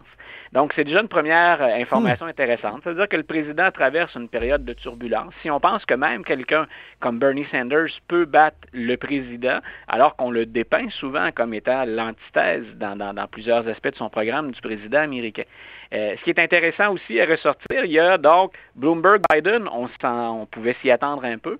Euh, que Bernie Sanders soit là, c'est intéressant. En même temps, le même sondage dit il faut du changement à Washington, mais on ne veut pas de changement radical. Donc, on est bien prêt à souhaiter du changement. C'est pour ça qu'on avait voté pour Donald Trump, entre autres. Maintenant, ce que M. Sanders n'est pas trop radical. Celui dont on considère que les politiques sont les plus pragmatiques, donc elles sont plus terre à terre et le plus près des intérêts des gens, celui qui domine nettement, c'est Joe Biden. Et, je ne peux pas m'empêcher de faire le lien entre ce sondage-là, puis la fin de semaine, puis le début de la semaine prochaine, ce qui nous attend. M. Biden, pour l'instant, il est donné gagnant en Caroline du Sud, puis il doit performer, il doit connaître une, une très bonne journée. Il ne peut pas juste gagner, hein, il doit gagner solidement, Joe Biden, en Caroline du Sud. Ah, écoute, euh, samedi, puis il y a eu une bonne nouvelle hier. On est dans une période où euh, ça pleut, les sondages. Euh, c'est l'Université Monmouth hier qui disait Joe Biden devrait littéralement écraser la compétition. On lui accordait 20 points d'avance sur Bernie Sanders en Caroline du Sud. Et il a besoin d'un écart comme celui-là. S'il se fait chauffer par Bernie Sanders sur son terrain, la Caroline du Sud, c'est un terrain idéal en théorie pour Joe Biden, c'est pas une bonne nouvelle. Donc, il doit absolument se démarquer nettement. Puis là, ben, ce sondage-là est rassurant. Ensuite, ben ensuite, ça va être le, fameux Super Mardi, le Super Tuesday. Puis là encore, M. Biden se doit d'aller chercher des gains. Je ne pense pas qu'il puisse rattraper Bernie Sanders, mais il doit vraiment ressortir comme étant, ben écoutez, je suis l'alternative et on continue, on va de l'avant. Mais il va déjà être tard en mardi, on aura atteint au total depuis l'Iowa, on va être près de 40% des délégués au total qui auront été attribués mardi. Donc, euh, si, si la pente est déjà raide mardi, euh, c'est peut-être Sanders qui peut surfer jusqu'à la nomination. Cette journée-là, elle risque d'être déterminante. C'est incroyable comment ça déboule vite, je trouve. Il y, a, quelques semaines à peine, on se disait c'est long avant que ça commence, les primaires, et là, déjà, on commence à, parler d'avance qui pourrait être insurmontable, même si Bernie Sanders n'a pas fait flèche de tout bois lors des premières, des premières primaires. Luc, lorsqu'on parle justement des primaires, c'est de l'argent qui est dépensé, de l'argent investi pour la publicité. Et là, on vient de franchir le cap du milliard de dollars investis dans les primaires démocrates. Mais ce chiffre-là est un peu faussé par une participation euh, euh, exagérée, pourrait-on dire, d'un des candidats. Écoute, un milliard, là, on, est nettement en avance sur bien d'autres campagnes électorales. C'est une somme qui est astronomique parce que la campagne présidentielle, elle n'est même pas commencée. Mais effectivement, dans ce milliard-là, à lui tout seul, euh, Michael Bloomberg a à peu près approximativement la moitié de ce milliard-là. Puis il suffisait de regarder le dernier débat entre les démocrates, puis on l'avait soulevé, je pense, tous les deux. Dans le dernier débat démocrate, là, euh, quand on était en pause, donc on avait les candidats sur scène, CBS s'en va à la pause, on passait habituellement trois publicités, et sur les trois, il y en avait deux de Bloomberg. Donc, il faut être particulièrement riche pour se payer ce genre de temps d'antenne, des, capsules de publicité aussi fréquentes et à répétition pendant toute une soirée à heure de grande écoute. Donc, mais M. Bloomberg ne s'en est jamais caché. Il l'avait dit, hein, on, je mets la pédale au plancher, je suis prêt à aller jusqu'à 2 milliards, puis on disait même au sein de sa campagne, écoutez, on peut doubler ça si on croit que c'est nécessaire. Et M. Bloomberg, pour se rendre un peu plus sympathique auprès des démocrates, ben, avait dit euh, si jamais c'est pas moi qui ai retenu, on va quand même continuer. Je veux qu'on se débarrasse de Donald Trump. C'est ma, je suis en mission. Et ma mission, ben, je suis prêt à l'appuyer avec ma fortune. Et c'est là où les démocrates devraient à l'occasion le ménager un peu, même si c'est parfois contre nature. C'est-à-dire que ben, ça coûte cher une campagne électorale. Vaincre Donald Trump, ça va coûter cher. M. Bloomberg semble déterminé à, mettre le paquet, comme on dit. Bon, on va finir sur une nouvelle historique. Je trouve ça bien intéressant parce que dans le domaine du On n'arrête pas le progrès, en 2020, le gouvernement américain vient d'adopter une loi pour faire du lynchage un crime fédéral. Écoute, c'est troublant. La, première législation de ce type-là qui a échoué, si, on a voté en 2020, c'est que ça a échoué avant. La première législation pour rendre le lynchage euh, criminel au, plan, au plan fédéral, ça remonte à 1900. Hein? Donc, à la Chambre des représentants, ça ne veut pas dire qu'il n'y a pas eu des législations dans les États, mais qu'au plan national, à Washington, on reconnaisse ça comme un crime fédéral, il aura fallu attendre à la Chambre 120 ans. Et donc, on hmm. a voté pour un projet de loi similaire au Sénat il y a un an et demi à peu près. On vient de voter à la Chambre, ce qui veut dire qu'il ben, reste à poser maintenant la, signature du président pour que ça, ça ait force de loi que ça entre en vigueur. Et symboliquement, pour dire, ben, ça avance pas vite, mais en même temps, ben, symboliquement, il faut quand même souligner le geste. La loi s'appelle Et si tous nos auditeurs connaissent probablement Rosa Parks pour, euh, parce qu'elle avait défié les autorités en 1955 en s'assoyant dans une place réservée aux Blancs dans un bus à Montgomery, en, Alabama. Euh, ben, quelques mois auparavant, il y a un jeune de 14 ans qui euh, avait approché une femme dans une épicerie, il s'appelle Emmett Till. Cette femme-là est une blanche. Puis là, ben, on, on, a eu toutes sortes de témoignages sur qu'a-t-il fait à la dame. Euh, lui dit qu'il lui a simplement adressé la parole, mais cette femme-là avait dit, ben, écoutez, d'abord, un, ça n'a pas de sens, un noir qui approche une blanche. Il m'a sifflé, il m'a dragué, il m'aurait même pris par la taille. Et il y a trois hommes, dont des, proches de la dame, qui vont s'emparer de Till, le jeter dans une boîte de pick-up, euh, le mutiler, le battre et finalement le pendre. Hein. Et ce procès-là a galvanisé parce que les trois individus qui ont clairement tué le jeune noir s'en sont sortis. Donc, on leur a fait un procès, un procès dans lequel la femme qui se disait victime a menti, les témoins ont menti, et le jury blanc les a acquittés. Et ça a indigné la population à l'époque, et c'est au moins aussi gros pour les activistes noirs de l'époque, c'est au moins aussi gros, sinon plus, que l'incident de Rosa Parks. Et c'est la raison pour laquelle, à la Chambre des représentants, ben, le projet anti-lynchage, il s'appelle comme ça, c'est le projet Emmett Till anti-lynchage. Et normalement, euh, Donald Trump, qui, on le répète, est en année électorale, puis mhm. Donald Trump, qui euh, fait de gros efforts pour courtiser l'électorat noir depuis quelques semaines, euh, devrait apposer sa signature au bas de cette loi-là. Je le répète, comme quoi on n'arrête pas le progrès. Ben, donc mieux vaut tard que jamais. Luc, merci beaucoup. 2020, je te... Oui, oui, voilà, voilà. Je te souhaite un excellent week-end, puis on se parle en début de semaine. La Banque Q est reconnue pour faire valoir vos avoirs sans vous les prendre. Mais quand vous pensez à votre premier compte bancaire, tu sais, dans le temps à l'école, vous faisiez vos dépôts avec vos scènes dans la petite enveloppe. Hmm, c'était bien beau. Mais avec le temps, à ce compte-là vous a coûté des milliers de dollars en frais, puis vous ne faites pas une scène d'intérêt. Avec la banque Q, vous obtenez des intérêts élevés et aucun frais sur vos services bancaires courants. Autrement dit, ça fait pas mal plus de scènes dans votre enveloppe, ça. Banque Q, faites valoir vos avoirs. Visitez banqueq.ca pour en savoir plus. Il est franc et nuancé. Jonathan Trudeau. La politique lui coule dans les veines. Vous écoutez Franchement dit. Tu sais, Maud, c'est drôle parce que on a l'impression que l'actualité peut être euh, très euh, lourde. Oui, absolument. particulièrement depuis, euh, depuis 24 heures. Puis, juste dans un contexte de tempête hivernale, on a l'impression que ça fait sacrer tout le monde. Ça rend tout le monde de mauvaise humeur. T'as ceux qui sacent parce qu'ils disent, ben oui, on c'est pas une tempête, ça. Tu sais, même a des arbres qui tombent, a du monde qui s'envole. Il y a des accidents. Tu as des de images à. Québec, les gens qui se promenaient dans la rue, qui se tenaient après les poteaux? Oui. J'ai quand même vu un gars sur Facebook dire ils ont fermé les écoles pour ça. Euh, Come on. Mais bref, ça fait sacré parce que les gens sont en retard, les gens peuvent pas aller travailler parce que les écoles sont fermées, il y a des gens qui sont pris dans des embouteillages, il y a des gens qui, euh, qui, euh, qui ont des accidents de la route. Mais il y a aussi des belles histoires. Tu sais, quelque chose de feel good. Ouais. Je trouvais que justement, dans le contexte actuel, il y a une histoire que j'ai vue passer hier sur Facebook que je trouvais, je trouvais le fun. J'avais envie euh, d'en parler. C'est un citoyen euh, de Québec qui a vécu de mes aventures, mais qui, grâce à l'aide d'un bon samaritain, euh, s'en est bien sorti. Et c'est Martin Bourbeau qu'on va aller rejoindre au bout du fil. Bonjour, Martin. Oui, bonjour ça va bien? Oui, ça va bien, merci. Donc, euh, Martin, une, une belle aventure, euh, une belle aventure. Ben, en fait, ça s'est bien terminé parce que la situation, elle était, elle était fâcheuse. Peut-être nous rappeler, les, les- nous expliquer le, le contexte dans lequel euh, cette histoire-là vous, est- vous est arrivée hier. Ben, en fait, hier, euh, après le travail, vers deux heures, j'ai décidé de quitter pour pouvoir euh, justement éviter tous euh, les problèmes liés à la tempête. Bon, je suis passé à la garderie chercher ma fille, puis bon, en allant vers val euh, je me suis rendu compte que bon, la route que je prends habituellement pour rentrer à la maison, ben, elle était fermée. Bon, à la radio, ils disaient partout que ah, bon, Henri est fermé, c'est barré. Donc, j'ai décidé de suivre Google Maps pour me rendre à la maison. Et euh, bon, c'est là qu'il m'a amené sur euh, Jean Gauvin. Euh, pas Jean Gauvin près d'Amel, mais pr- près de la rue Notre-Dame. Ouais, là, on est à val pour les gens qui nous écoutent ailleurs au Québec qui, qui se situent pas. là, donc, on est dans le coin de val à Québec. Ben, je connaissais pas vraiment le coin. Maintenant, je le connais, puis je dis à tous les auditeurs que c'est vraiment à éviter.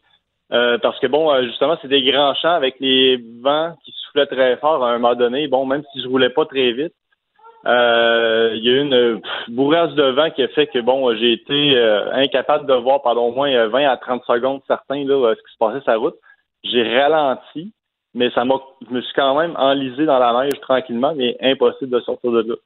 Fait que euh, là, euh, c'est sûr, écoute, j'étais vraiment en panique parce que pour la première fois de ma vie, j'étais avec ma petite fille de, qui, va, ben, qui, qui va avoir euh, un an, deux mois demain. OK. Euh, puis euh, là, j'avais aucune possibilité de sortir de ma voiture. J'ai essayé. Puis euh, je pense que deux minutes après, euh, bon, euh, je, je vais dans la voiture pour vérifier si ma fille est correcte. Et en sortant, j'ai passé, je te dis, à un pied de me faire ramasser par une voiture Ah, qui m'a oui. évité de justesse. Ah oui. Et ensuite, il y a un, un camion de, de, de- d'hydro qui est passé, que lui, il a pas arrêté. Puis ça, j'étais un petit peu en maudit après lui parce que sérieusement, j'aurais pu avoir. J'avais vraiment besoin d'aide, puis il n'y avait pas Ben personne oui. pour m'aider. Euh, puis là, c'est justement, euh, il y a eu un bon samaritain qui m'a pratiquement rentré dans le derrière, mais il a été capable de, d'arrêter sa voiture juste à temps.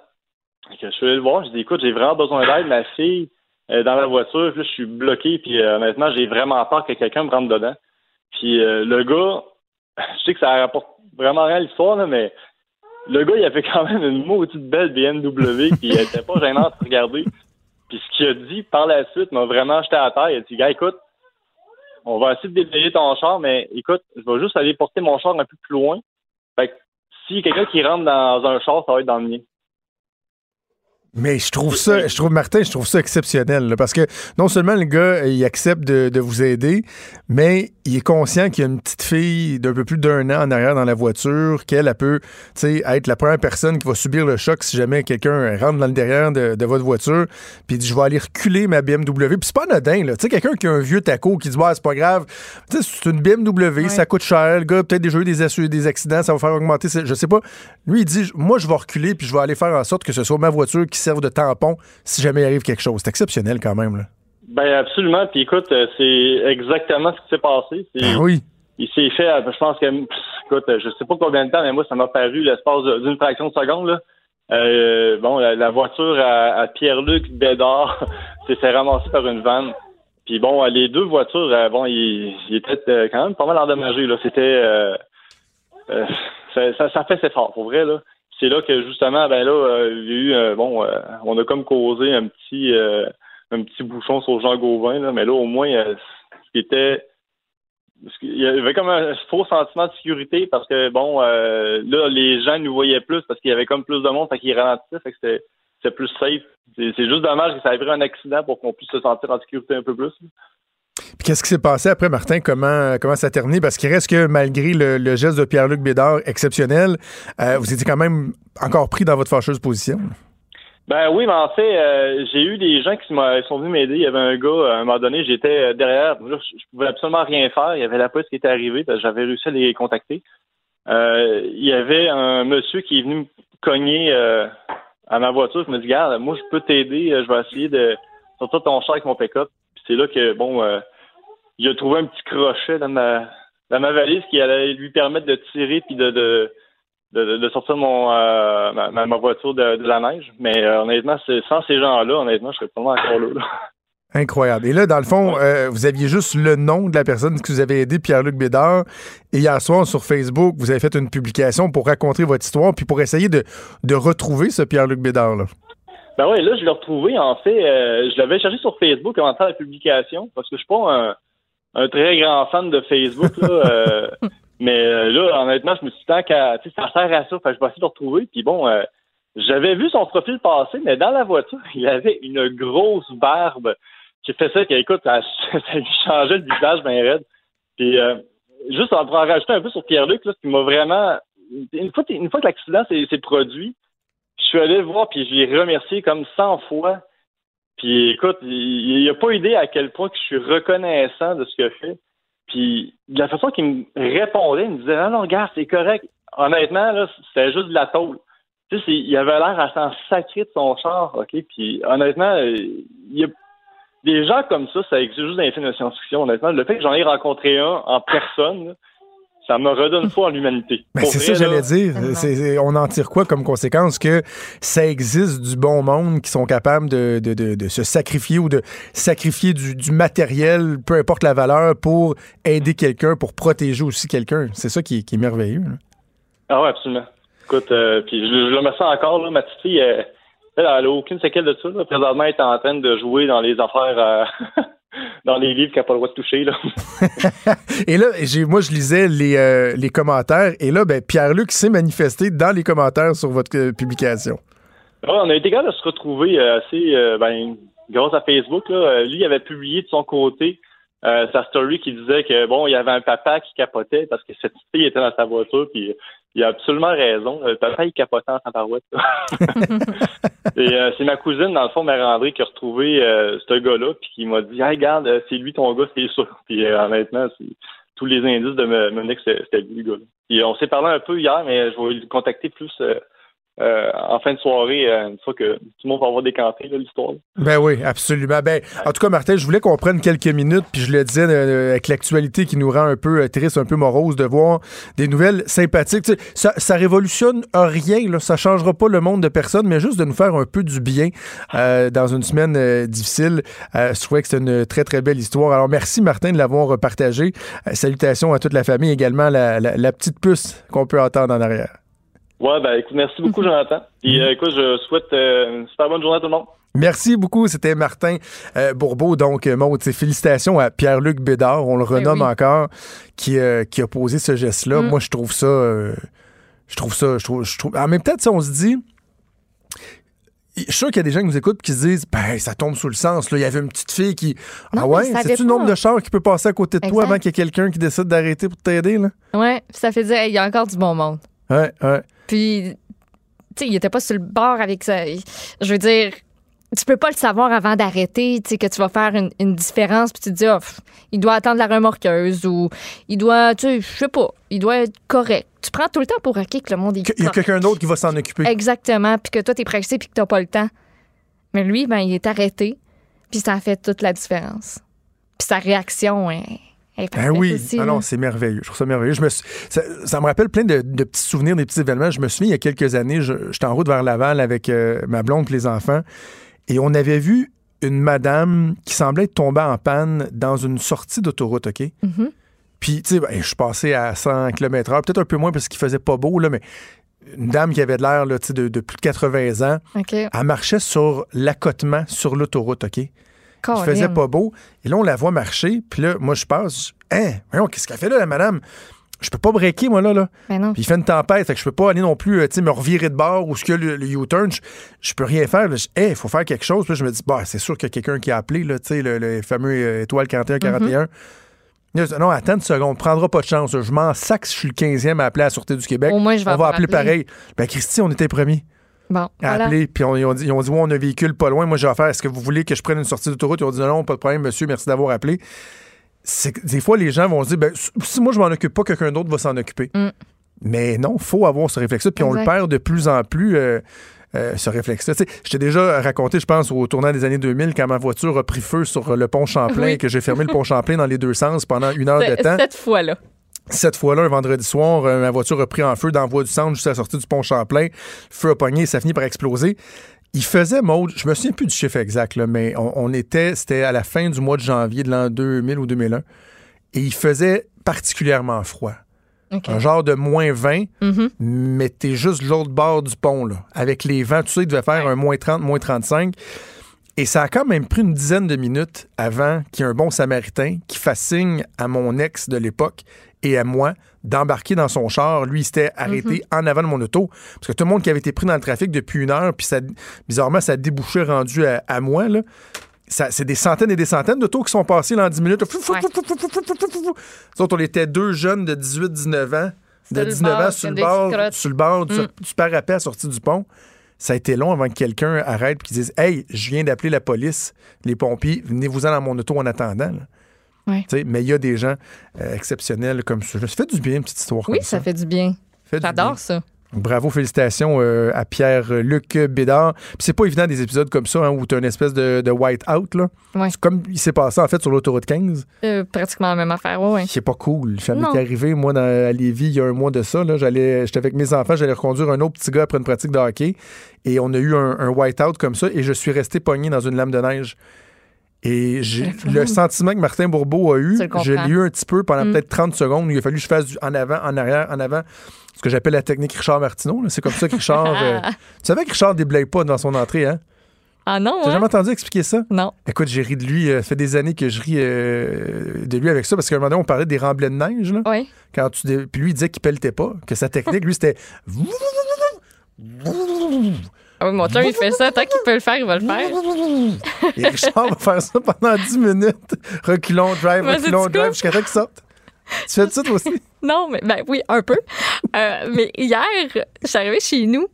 Euh, puis, tu sais, je suis dans un, un bloc et on a quelqu'un qui vient déneiger. Tu sais, il y a un déneigeur tu sais, qui, qui passe parce qu'il y a des stationnements en arrière et tout. Mais là, il n'était pas passé encore.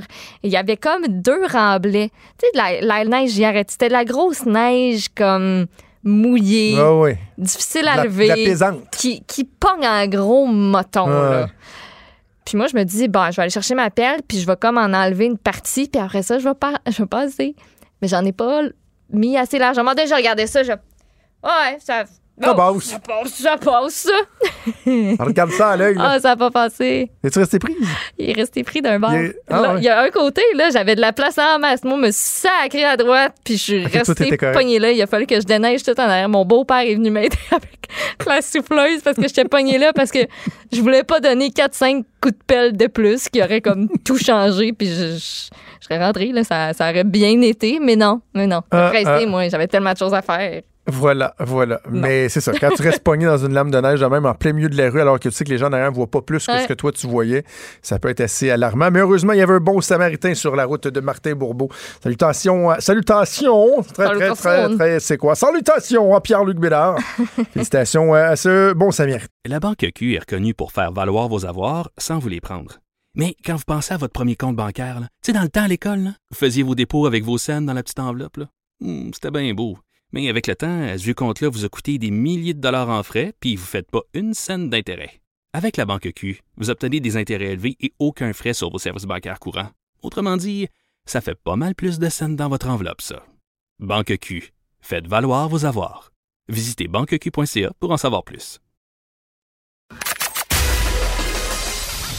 Des débats, des commentaires, des opinions. Ça, c'est franchement dit. Cube Radio. Bon, on va revenir donc euh, sur le décès tragique d'Océane Boyer, 13 ans. On savait qu'il y avait une personne de 51 ans qui avait été euh, arrêtée hier euh, dans la région de Montréal. On a connu son identité au cours des dernières heures, les accusations auxquelles il va faire face également plus de détails sur le lien qu'il avait avec la famille d'Océane Boyer. Exactement, c'est François Sénécal, un homme de 51 ans. Il est accusé de meurtre prémédité. Il devrait d'ailleurs comparaître euh, sous peu et juste après, il y a la famille qui est sur place et qui a indiqué qu'elle va euh, parler parce que le présumé meurtrier d'Océane Boyer, c'était un bon ami de la famille. En fait, depuis près de 20 ans qu'il les connaissait, il en faisait pratiquement partie de cette famille-là. Océane l'appelait même mon oncle François. Ah. Caroline Sarrazin, qui est la maman de la victime, elle a souhaité parler avec Marianne Lapierre, hors caméra par contre, euh, de cet homme-là, François Sénécal. Madame Sarrazin le décrit comme étant un très grand ami, gâtait les enfants, leur offrait des cadeaux, il était très présent. Et mercredi soir, quand il a su que l'adolescente était disparue, lui a contacté sa grande amie Caroline, lui a proposé de chercher Océane à Brownsburg, Chatham. La mère d'Océane comprenait pas trop pourquoi elle voulait diriger les recherches vers Brownsburg, Chatham, alors que sa fille était disparue à la chute. L'océan a été retrouvée par un automobiliste en bordure de la rue de Berlin mercredi en fin d'avant-midi. Elle était partiellement dénudée, gravement blessée à la tête. D'ailleurs, hier, on parlait de, de blessures, euh, comme quoi ça aurait été une blessure par balle. Par contre, ces informations-là ont changé depuis. Euh, ce serait avec un objet euh, contondant de ce qu'on sait. elle a succombé à ses blessures peu de temps après son arrivée au centre hospitalier. François Sénécal, c'est un résident de Brownsburg-Chatham. Il devrait donc, comme j'ai dit, comparaître là, sous peu au palais justice de Saint-Jérôme dans les Laurentides pourrait faire face à des accusations de meurtre prémédité, mais en fonction des preuves amassées sur les lieux, des témoins rencontrés, du déroulement de l'interrogatoire, il y a d'autres accusations qui pourraient s'ajouter. Il faut savoir que François Sénécal a déjà été arrêté en 2014. C'était pour une histoire de menaces et de méfaits. Il possède, lui, une entreprise de réparation de matériel audio usagé avec sa conjointe. Je viens de voir, je sais pas si tu avais vu ça passer, c'est sorti dans les dernières minutes, d'autres informations euh, là-dessus. En fait, c'est le, le, collègue Yves Poirier qui s'est entretenu avec euh, la fille de François Sénécal. On parle d'une jeune femme qui est mère de deux enfants, qui est enceinte de son troisième enfant, qui, elle, a appris, dans le fond, au cours des dernières heures, que son père aurait tué une adolescente de 13 ans. Elle dit à Yves Poirier, je suis sa fille, je suis un peu partagé mm. là-dedans, je suis fâché. My God, j'éprouve tellement d'émotions, je ne pensais pas vivre ça c'est épouvantable, là, tu sais. Puis euh, elle se fait demander est-ce que vous pensez, est-ce que tu crois à la culpabilité de ton père? Puis elle dit je, pensais jamais que mon père aurait fait ça, jamais. J'ai deux enfants, j'attends mon troisième, mes enfants aimaient mon père. Mm-hmm. Il y, a, y, a, tout ça aussi, là, tu sais, dans les trucs auxquels on pense pas d'emblée, parce qu'évidemment, nos premières pensées vont aux parents, à la famille de la victime, lorsqu'ils ont des frères et sœurs, par exemple. Mais la personne, je me souviens que dans le cas, de, je, suis un parallèle un peu boiteux, mais dans le cas d'Alexandre Bissonnette, à un moment donné, on s'est mis à, penser aux parents d'Alexandre Bissonnette, à son frère jumeau, qui a vu sa vie scraper à tout jamais lui aussi. Les parents. cette pauvre jeune femme-là, qui a deux enfants, qui en a un troisième, puis euh, grand-papa ou papy, ou peu importe comment ils, mm-hmm. ils appelaient François Sénécal, là pour toute la famille, ça va être ça va être difficile. son père, euh, ce qu'elle racontait aussi, c'est qu'il est séparé de sa mère, il refait sa vie avec une autre femme. Donc, ces deux familles-là euh, vont être éprouvées puis doivent vivre des moments euh, tout aussi, tout aussi difficiles. Incroyable. Tu sais, je comprends pas, puis encore là, peut-être l'enquête va nous en dire davantage ou éventuellement le procès, mais comment ils en sont venus à être aiguillé vers François Sénécal, qui, lui, semble avoir voulu faire diversion. Est-ce que justement cette tentative de vouloir aider était tellement trop grosse qui a fini par attirer le focus sur lui. Il y avait peut-être des preuves matérielles aussi. Euh, c'est ça, parce que là, je pense qu'on a parlé de sang dans son véhicule, mais il faut toujours bien que quelqu'un ait eu l'idée de vérifier dans le véhicule François, euh, François Sénécal ben, pour voir si, par exemple, il y avait des traces de quoi que ce soit. Il y a peut-être des témoins aussi. On parlait comme quoi c'est pas un chemin qui est très passant. Puis, les gens du coin disaient il n'y a pas beaucoup d'autos qui passent ici. Là. Quand il y en a une, on, remarque quasiment. Là. Donc, euh, ça, va être, ça va être des informations qu'on aura, j'imagine, par la suite. Incroyable, incroyable. Pauvre euh, petite euh, Océane Boyer. On pense évidemment à sa famille, euh, à tous ses amis, les jeunes là-bas, dans le coin de la chute qui retournaient à l'école aujourd'hui. c'est quand même rassurant de voir qu'il y a un support qui s'organise. La maison, la maison, de jeunes. la responsable de la maison qui parlait à, Benoît Dutrisac ce matin. Mm-hmm et qui disait à quel point euh, cette petite fille-là avait comme un leadership. Là. Oui, elle était impliquée, puis on le comprend aussi dans l'entrevue euh, qui était super bonne euh, avec Geneviève hier, une de ses anciennes profs, oui. qui parlait d'elle comme quoi, tu sais, c'était une fille justement, tu sais, qui, qui était une leader, une leader positive, puis qui avait beaucoup de projets aussi. Moi, c'est ça qui est venu beaucoup me chercher, c'est quand elle a parlé de son avenir. Parce que cette petite fille-là, elle avait 13 ans, elle avait des rêves, elle avait des projets, elle savait qu'est-ce qu'elle voulait faire comme métier. Puis tout ça, ben ça se passera pas. Mm. Donc, c'est tous, ce sont tous des témoignages qui sont, euh, qui sont vraiment poignants. OK. Ailleurs, sinon, dans l'actualité, bien évidemment, le, coronavirus, le COVID-19 qui fait euh, de plus en plus jaser. Et d'ailleurs, si, je ne sais pas si vous avez suivi ça, mais hier, juste de voir en direct à la télé l'évolution du Dow Jones, eh ouais, hein? l'indice à, Wall Street, un certain moment, je ne sais pas finalement, là, selon la, à la fermeture des marchés, mais je sais qu'à un certain moment donné, c'était la journée la plus négative comme de l'histoire de la bourse. Une semaine qui s'apparente à ce qui avait été vécu en 2008 lors euh, de la crise économique. mais pour, pour une seule et une journée, là, Exactement. Mais pour une journée, euh, je pense que c'était la pire chute jamais. Donc, les gens qui ont euh, beaucoup de placements, beaucoup d'investissements, qui doivent paniquer. Mais les spécialistes disent toujours, disent toujours, dans ce temps-là, fermez votre ordinateur, fermez votre application. Regardez plus. allez pas voir l'état de, de, vos placements. C'est pas le temps. Il y aura probablement euh, correction, mais on se rend compte qu'au niveau économique, il y a des impacts qui, sont, qui sont immenses. Sur la question de la santé publique, évidemment, on voit que la propagation euh, est de plus en plus importante et ce qu'on craignait, ce qu'on anticipait, a finalement, euh, s'est finalement produit, c'est-à-dire qu'un premier cas aurait été décelé ici au Québec. Oui, il y a eu conférence euh, de presse euh, hier. Il va falloir faire valider, par contre, au laboratoire de Winnipeg cette, euh, ce cas-là, parce qu'on l'a confirmé ici au Québec, mais il faut savoir que tout ce qui est cas de coronavirus doit être confirmé par le laboratoire qui se trouve à Winnipeg. il s'agit d'une femme qui est revenue lundi dernier d'Iran. Son vol a fait escale à Doha, au Qatar, avant de mettre le cap donc sur Montréal. L'Iran, c'est l'un des plus importants foyers de l'épidémie du virus en dehors de la Chine. Donc, on n'y est pas avec ça. Euh, la ministre de la Santé et des Services sociaux, Danielle McCann, était en compagnie notamment du docteur Yves Jalbert de la Santé publique pour faire un point de presse en soirée. On a voulu préserver l'anonymat de la personne possiblement atteinte par le COVID-19. On a simplement confirmé qu'il s'agit d'une femme de la région de Montréal, qu'elle se porte bien aussi. Mais selon les informations du journal, la femme, elle aurait été traitée à l'hôpital de Verdun. Elle présentait des symptômes très léger. Euh, ben, je dis très, des symptômes légers. Elle aurait bien pu euh, croire à un rhume. C'est ce que nous disait, entre autres, le docteur Jalbert ce matin en entrevue avec euh, Benoît Dutrisac. Il dit, si ça avait été dans le temps là, où tout le monde a le rhume, tout le monde se présente aux urgences en clinique pour dire, ben, j'ai le nez qui coule, je tousse.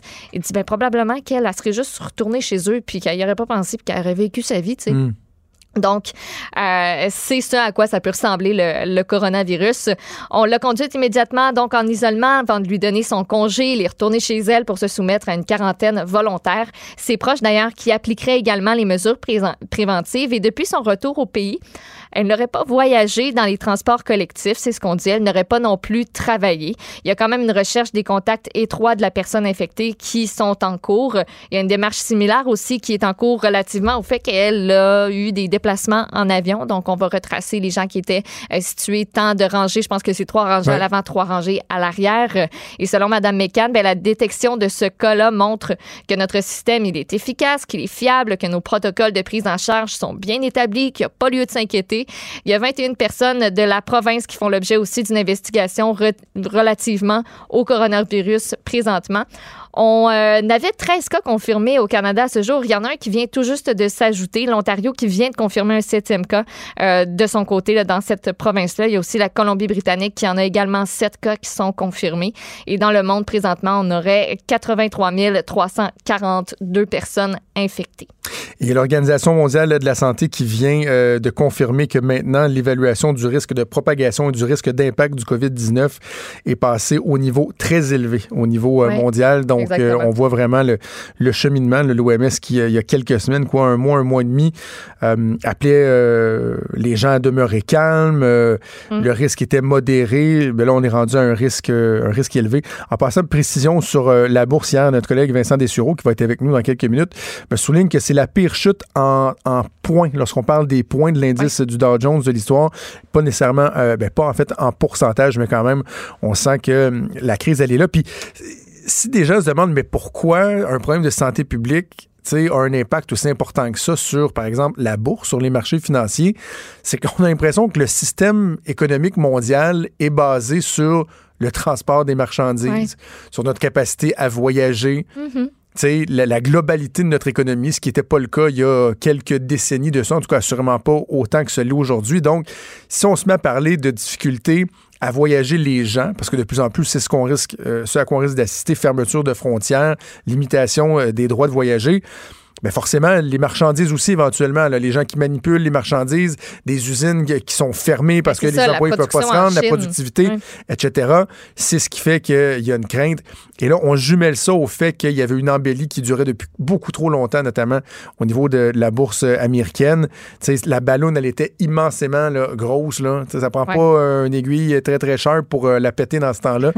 Et c'est euh, ce à quoi on est en train d'assister. Peut-être un petit mot sur euh, la ministre McCann qui dit qu'on est super près, là. Est quand même en quarantaine chez eux. Ben, euh, ben oui, mais c'est ça. Le Dans le protocole, là. Ben c'est ça qu'il faut faire. Oui, j'aurais ben pas haï qu'elle soit en quarantaine dans un hôpital où on contrôle ses déplacements et on s'assure qu'elle bouge pas, là. Ben, elle est en quarantaine chez eux. Chez eux. Ben oui, elle décide de sortir. Ben, je pense si elle a dit, je pense que je suis correct, je vais aller me chercher une pinte de lait. Ben, je pense qu'elle a été avertie, puis je pense qu'on la contrôle quand même, puis qu'on va, va y faire des coucous. Ben, c'est parce que t'es bien. Ben, en tout cas, là, je suis pas une experte, là, mais t'es bien mieux de la renvoyer chez elle puis qu'elle soit toute seule, qu'elle soit dans un hôpital où elle peut contaminer d'autres mondes.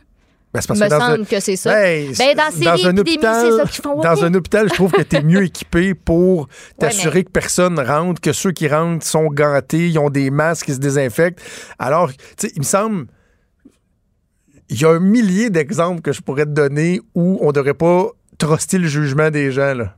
Oui, je sais, mais je pense que s'ils l'ont renvoyé chez elle, moi, je leur fais confiance que c'était ça la meilleure décision à prendre.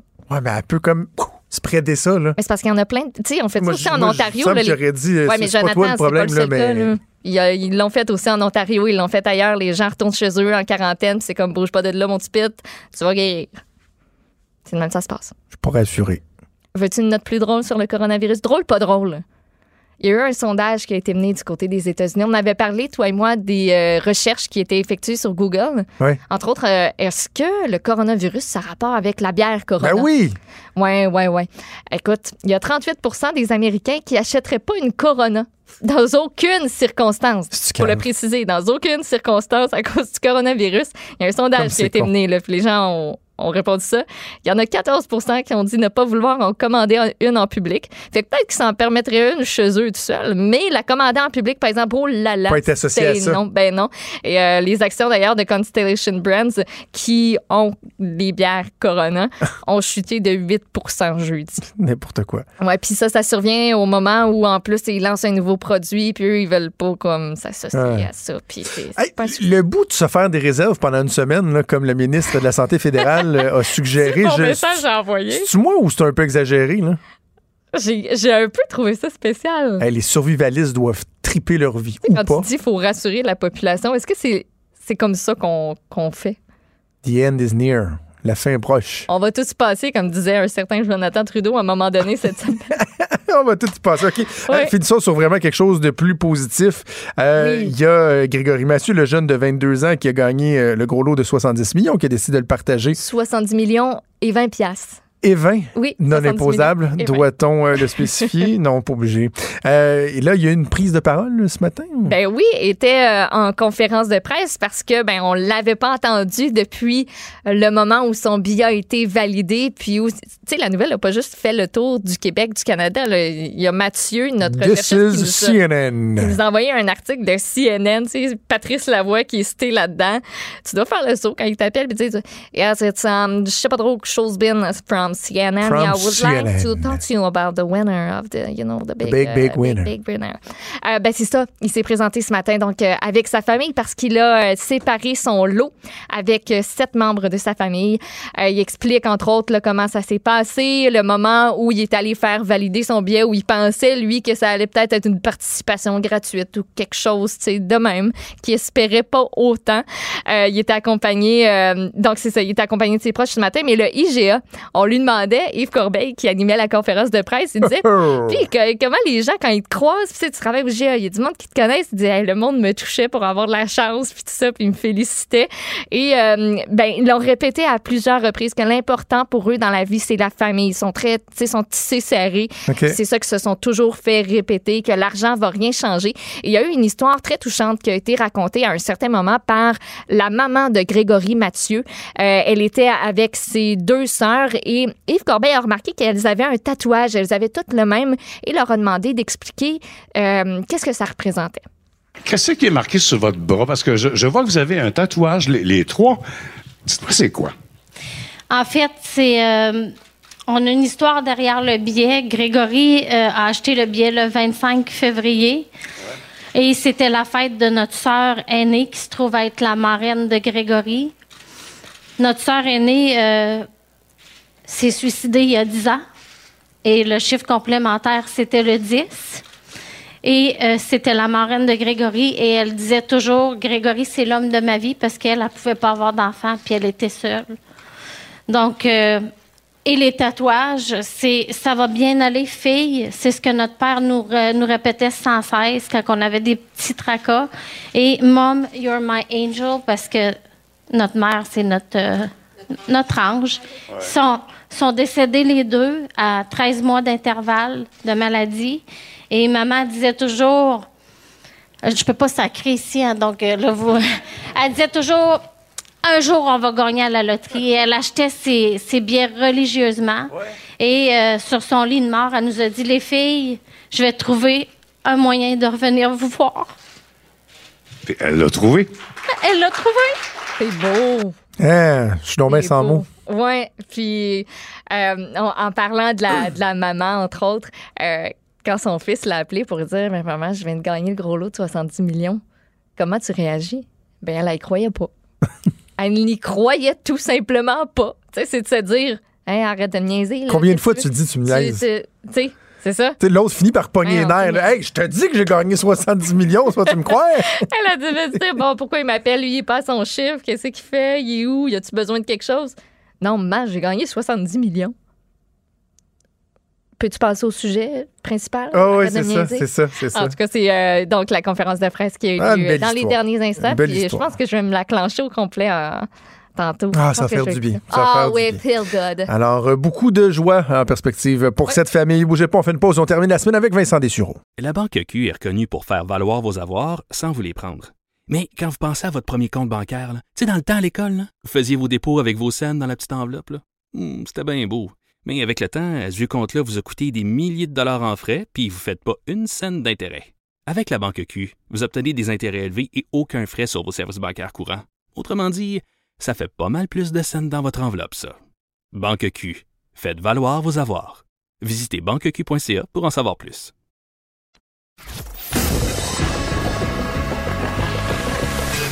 Franchement dit. Appelez ou textez au 187 Cube Radio 1877 827 2346. Mon ami Des qui nous rejoint en studio pour finir la semaine. Salut Vincent. Ça va bien? Ça va très bien. Je, je savais même pas que t'étais là. Quelle belle surprise en ouvrant la fun, porte. hein? Ben oui. Toi puis moi, on se C'est- croise régulièrement, mais c'est toujours de brefs moments. Oui, c'est souvent la fin de semaine très tôt. Ouais, on Euh. se dit bonjour, bonjour. Hey, hey, j'ai des- c'est des constructions, de- des, des conversations toujours très constructives. On n'a pas le temps de chercher. Ouais, parce que tu s'en vas toujours en onde C'est ça. quand je te parle. Puis toi, t'as, des chroniques à préparer. Moi aussi. euh, Es-tu là demain? Salut, bonjour?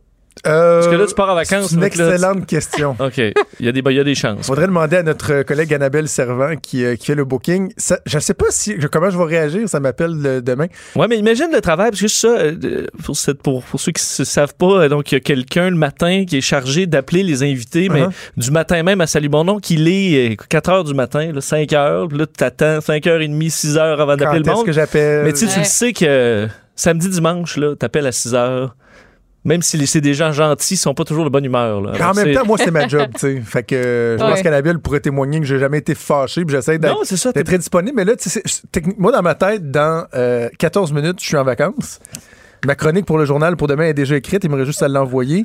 Si Annabelle m'écrit ce soir ou m'appelle tôt demain matin pour me dire il y a un sujet brûlant d'actu- d'actualité, Oui. viendrais-tu en parler? En ce moment, je me dis que je dirais non, mais me connaissant, probablement que tu le tu vas demain matin. Ben oui. M'en oui. Puis là, faut que tu, faut, là, faut plus, que tu, pas peux faire pas juste mettre à, à la radio, tu peux mettre n'importe quel chandail, mais là, Oui. t'en vas à la télé. Ah ouais, le petit coton watté. ouais. Bon, OK, on va parler de toute autre chose. Euh, J'adore ça. J'adore ça. On fait un lien entre la politique américaine et le Parti euh, démocrate qui se cherche un chef et l'opinion des vedettes de la porno. Oui, parce que. Mais, pour- mais pourquoi pas? Moi, je dis, mais pourquoi pas, Vincent? Ben oui, euh, c'est parce que il, euh, dans le monde, et là, c'est vraiment de ce que je comprends des vedettes porno fait de, des femmes. OK, des femmes. Alors, euh, ils sont allés dans Porno Femmes. C'est le Daily Beast, donc un média Internet là, qui est allé questionner 30 des plus connues euh, vedettes porno américaines. OK. OK? Pour leur demander leur opinion sur. As-tu des noms? Euh, oui, j'ai des Parce noms. qu'ils ont toujours des Ben, noms en fait, fascinants. il y a une partie qui sont anonymes en raison, on dit qu'il y a dans certains cas, dans, je suppose que c'est un certain niveau de, de, de production, là, euh, ils ont des contrats où tu ne peux pas avoir d'opinion politique euh, affichée. là. Alors, tu peux pas t'afficher pour euh, pantoute. républicains ou démocrates, ou pour probablement pas frustrer une partie de, de, Ah, de ben ta oui. clientèle. Ben oui. En même temps, si t'es républicain tu vois une démocrate, recherche, là, hein. tout nu. Mais, mais le gars, excusez, Oui. mais le gars qui veut, qui, veut se passer une petite branlette, là, Oui. qui va sur Internet et qui dit Oh, sacrement, pas elle, c'est une démocrate. Ouais, c'est ça. C'est elle, là, elle, elle, là, elle appuie les démocrates. Pas question. Voyons. C'est pas vrai. Pas une Sanders, en tout cas, surtout pas. Mais c'est pour. Mais bon, faut croire des fois il y a des contrats qui ont beaucoup de lignes pour rien. Ah. Alors, elles ont ça. Mais ce n'est pas le cas, entre autres, de euh, Sydney Letter. Alors. Ah, euh, c'est tombé un nom plate. ouais, Sydney non, J'aime Cui. mieux euh, Letter. Orny Lizzie. Ah Mais non, les autres, c'est, c'est la seule qui a un petit twist. Les autres, c'est Tasha Ring. euh, et, euh, Ring. euh, mais Ring, là, R-E-I-G-N. OK, Rain Ah, comme un Rain. Voilà. Moi, je voyais plus comme ring. ring, comme. Ouais, ring. Oui, comme, mais ma ça. prononciation anglaise n'est pas ring. toujours à point. Euh, et également Alana Evans, qui est présidente de, euh, du Adult Performers Actors Guild, alors l'association des, euh, des, des performeurs adultes. Exactement. Alors, euh, elles ont été donc questionnées. Il y en a 30 comme ça questionnées. Et ce qu'on se rend compte d'un, il y en a juste une qui vote Trump? Alors, euh, il y en a 29 démocrates sur les 30. Alors, on focusé sur la primaire démocrate.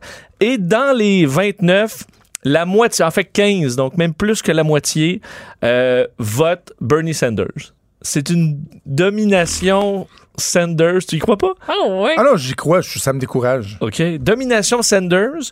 Euh, pour, euh, entre autres, le, le côté euh, de, de- du système de santé euh, universel pour tous. Parce qu'il semble que dans le monde de la porno, euh, de l'industrie du sexe, ben, des fois c'est difficile d'avoir accès, c'est pas toujours des salaires qui sont énormes, alors y avoir des assurances, ça, peut être difficile. Alors ça c'est un gros gros point pour Bernie qui va chercher vraiment une grande... euh, même qu'il y a des, des, des montages, je voyais des photos montages de certaines porn stars qui, qui montrent chaque candidat avec un objet sexuel, euh, admettons, qui, qui le représente.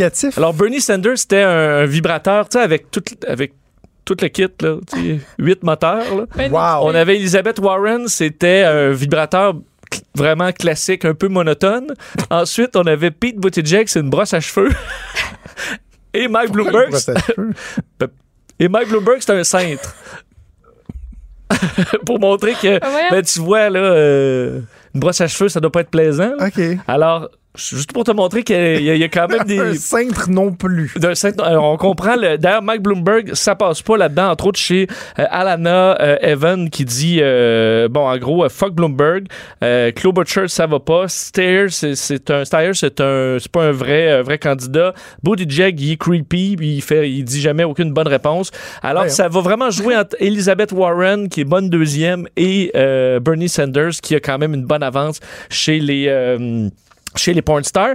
Et entre autres, un des sujets qui a nuit à Elizabeth Warren, c'est qu'elle a appuyé il y a quelques années un, un, euh, un projet de loi qui allait interdire ou, permettre aux banques de fermer des comptes bancaires de gens qui sont dans l'industrie du sexe, par exemple dans les, des, des- prostituées et tout ça. Et euh, c'était dans un but, disons, de contrôler le trafic de, de- de- personnes. Et euh, rapidement, on a fait, ça pas passé au Sénat, ce vote-là. Et ensuite, Elizabeth Warren a changé son opinion en disant on devrait pas faire ça, on devrait plutôt décriminaliser. Et son opinion a évolué. Mais il y a encore des petites euh, frustrations chez quelques porn stars envers Elizabeth Warren. Alors, sachez-le, Bernie, c'est euh. Ce que j'aime, c'est que leurs motifs pour euh, ne pas appuyer d'autres candidats sont, euh, sont bien étoffés. oui, ben là- Buttigieg est creepy.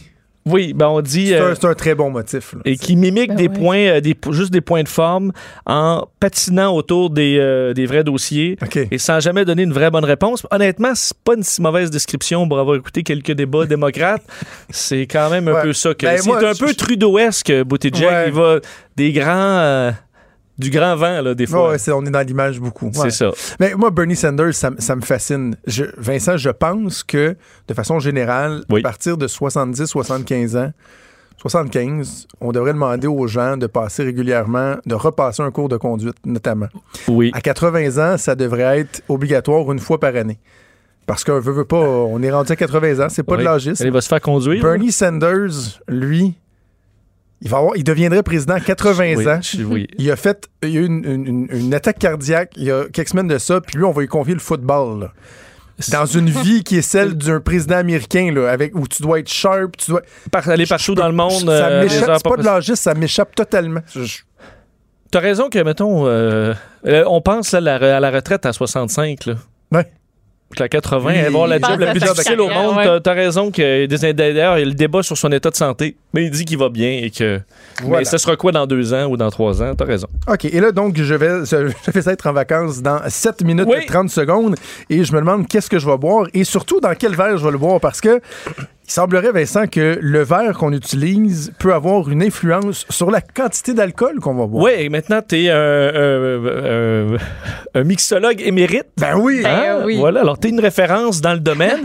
Mais sache que si tu veux vendre plus d'alcool euh, maintenant dans ton futur euh, bar, là, c'est en nouveau comme conseiller expert, euh, plus le, en fait, il y a une certaine mesure, là, mais un verre de vin plus grand va faire consommer davantage de vin au verre Oui. qu'un plus petit. Là. Et ça, c'est Ben oui. maintenant donc prouvé euh, par l'Université de Cambridge. En fait, ils ont pris des verres et un verre normal de 300 millilitres et ont fait une version 370 millilitres, juste un peu plus grande. Et se sont rendus compte qu'à la fin de- du souper, les gens qui avaient pris des verres à 370 avaient bu plus de vin, en fait en moyenne à peu près 8% plus de vin que les autres dans le verre régulier, tout simplement parce que pour eux, un verre, c'est un verre. Ben, c'est ça. Alors, ils vont probablement en prendre un de plus d'ici la fin de la soirée, mais ça a une certaine limite. Rendu à un verre de 450 millilitres, ben là, ça a l'effet inverse. On fait comme, oh là, euh, c'est quoi cette piscine? On va se, Ouais, on ben, va se les- la mode là, des méchants gros drinks là, qui ont l'air là, d'une soucoupe. Là. Avec deux Corona piqués dedans? Ouais, deux coronas piqués dedans, ou tu sais, les grosses affaires, il y a quasiment un ananas complet dedans, Ah ouais. ou des Oui. rondelles d'oignons, puis de ci, puis de ça, puis là, tu te dis comme. oh, Là, tu te dis, OK, ah, juste un. correct. Mais dans le verre, un peu, parce que on, si on a aussi réduit le verre un peu, 270 millilitres au lieu de 300, et là, c'était une baisse de 10% euh, de consommation. Donc, un verre un peu plus petit. Du- on a l'impression d'avoir bu trois verres, alors que c'était pas vraiment trois verres, mais le cerveau va être bien satisfait. Alors, on dit, on et d'ailleurs, eux se proposaient ça pour l'Angleterre, de limiter la grosseur des verres à vin dans les restaurants, là, pour limiter les, problèmes. Ouais, mais. C'est pas fou. Et même dans les parties de Je pensais que famille. t'allais dire ce bien ridicule. Non, non, mais dans les parties de famille. Là, ouais. Il fut une époque où c'était comme à la mode d'avoir des, des beaux gros verres. là, Tu sais, puis moi, j'en ai des, des comme ça, des ballons. Ouais, que verres à Bourgogne. Que je, n'uti- je n'utilise plus, mais des fois, quand tu reçois bien du monde, il faut que tu ailles plus loin dans ta réserve de verres. Tu vas dans ceux qui sont dans le fond. tu sors des verres, puis tu te rends compte que la bouteille que tu as ouverte, a comme servi trois personnes. Alors que normalement, tu devrais Ouais. servir six verres. Puis là, tu vois. Parce les que tu dis, je pas pour- servent. Ben- Tu dis, voyons, il y a juste un fond dans ce verre. Ben, il y a des verres. Non, non. Dans ces gros verres-là, il y en a qui contiennent une bouteille au complet, bien flush. J'ai déjà Oui. fait un pari avec ça parce qu'il y en a qui disaient, je me suis dit, c'est c'est impossible que ça rentre et ça rentre bien flush une bouteille. Mais d'ailleurs, un des problèmes qu'on a dans les restaurants, c'est que ceux qui offrent des très gros verres, le monde, il chiale. puis ils disent, Voyons, il est tout petit, tu m'en donnes un peu, ça coûte 15$. piastres. Ouais, mais Ah, ah, t'es c'est- cheap. ouais, ouais, mais c'est c'est beaucoup de vin. Si tu donnes un petit Ouais. verre, tu le remplis, ils sont bien contents, mais c'est la même quantité. Alors, le cerveau, des fois, euh, de l'humain est un peu limité. là. Alors, on peut. euh, hein? Non, mais c'est vrai, on se fait duper quand même assez facilement. C'est un peu niaiseux. Alors, tu es d'accord avec le fait d'interdire les gros verres dans les restaurants? Bon. Pour ça, la police du verre. Une grosse prise de au position là, avant de partir en vacances. Tu t'es pas une pancarte dans la rue demain. maintenant une autorité, là, dans le monde du, du, du Non, mais mojito, là. le mixologue Ouais. C'est moi, ça. D'ailleurs, il faudrait Ouais. que je, je te le fasse. Ben, mon, je euh, sais. faux daiquiri. Ben oui, t'es rendu avec un chiffre par semaine à Grande Allée, c'est pareil? Un quoi? T'as un chiffre par semaine? Un chiffre? Non, non. Non? Ça pourrait être une façon d'arrondir mes fins de mois. OK. Et ton Et drink, il était comme salé. Parce que, Non, c'est plus. En fait, c'est plus euh, épicé, je, je te dirais. OK. Pas salé. Mais Comme les faut soupes- comme la. Les comme soupes la faux vietnamiennes. Ouais, c'est pour ça, mais c'est pas, pas un dessert. assez, qui sont assez épicés. Oui, OK. Donc, du gingembre, oui. euh, du poivre rose. Oui, hein? Euh, là, je suis en train d'oublier ma recette. C'est pas de la toi qui coriandre. fait, hein? Oui, oui, non, non, Oui, attends, attends, attends, c'est moi qui l'ai élaboré. Ah, la tu mets de la coriandre là-dedans, ben là, Ah oui. c'est la fin. C'est Ah non, mais il y a plein de gens qui n'aiment pas la coriandre, Ouais. qui, avec le mix, avec le whisky, avec le jus Ouais. de lime, la coriandre, la fenouil, le poivre rose. Et t'ont dit on ça? Oui, oui, Jonathan, là. il est bon, il est bon. Ben là, Là, il a le prix du jury, là. Oui, non, je sais, mais c'est qui? Euh, a gagné, là. Ils l'ont Euh, tu pourras jamais me l'enlever? Non, non, ça c'est vrai. Ça, c'est vrai. même qu'on finit ça. Vincent Dessureau. Hey, bonne, Alors, voilà. bonne, euh, bonne vacances. Hey, merci, merci, merci. C'est Antoine Robitaille qui va prendre euh, le relais euh, de là-haut sur Ah la ouais? colline. Il va descendre de la colline. Avec. Non, il va rester sur la colline et euh, va te tenir compagnie, Maude, pendant la prochaine semaine. Un gros merci à Joanie Henry à la mise en onde, à Mathieu Boulay et en fait à Michael Labranche de Zone à Snap. Ben oui. Producteur de contenu numérique qui nous a donné un coup de main aujourd'hui. Euh, je m'en vais sous le chaud soleil de la République dominicaine. Je vais avoir hâte de vous retrouver. Je vais essayer de pas trop m'ennuyer et passer un excellent week-end. C'est Caroline Saint-Hilaire qui s'en vient. Salut.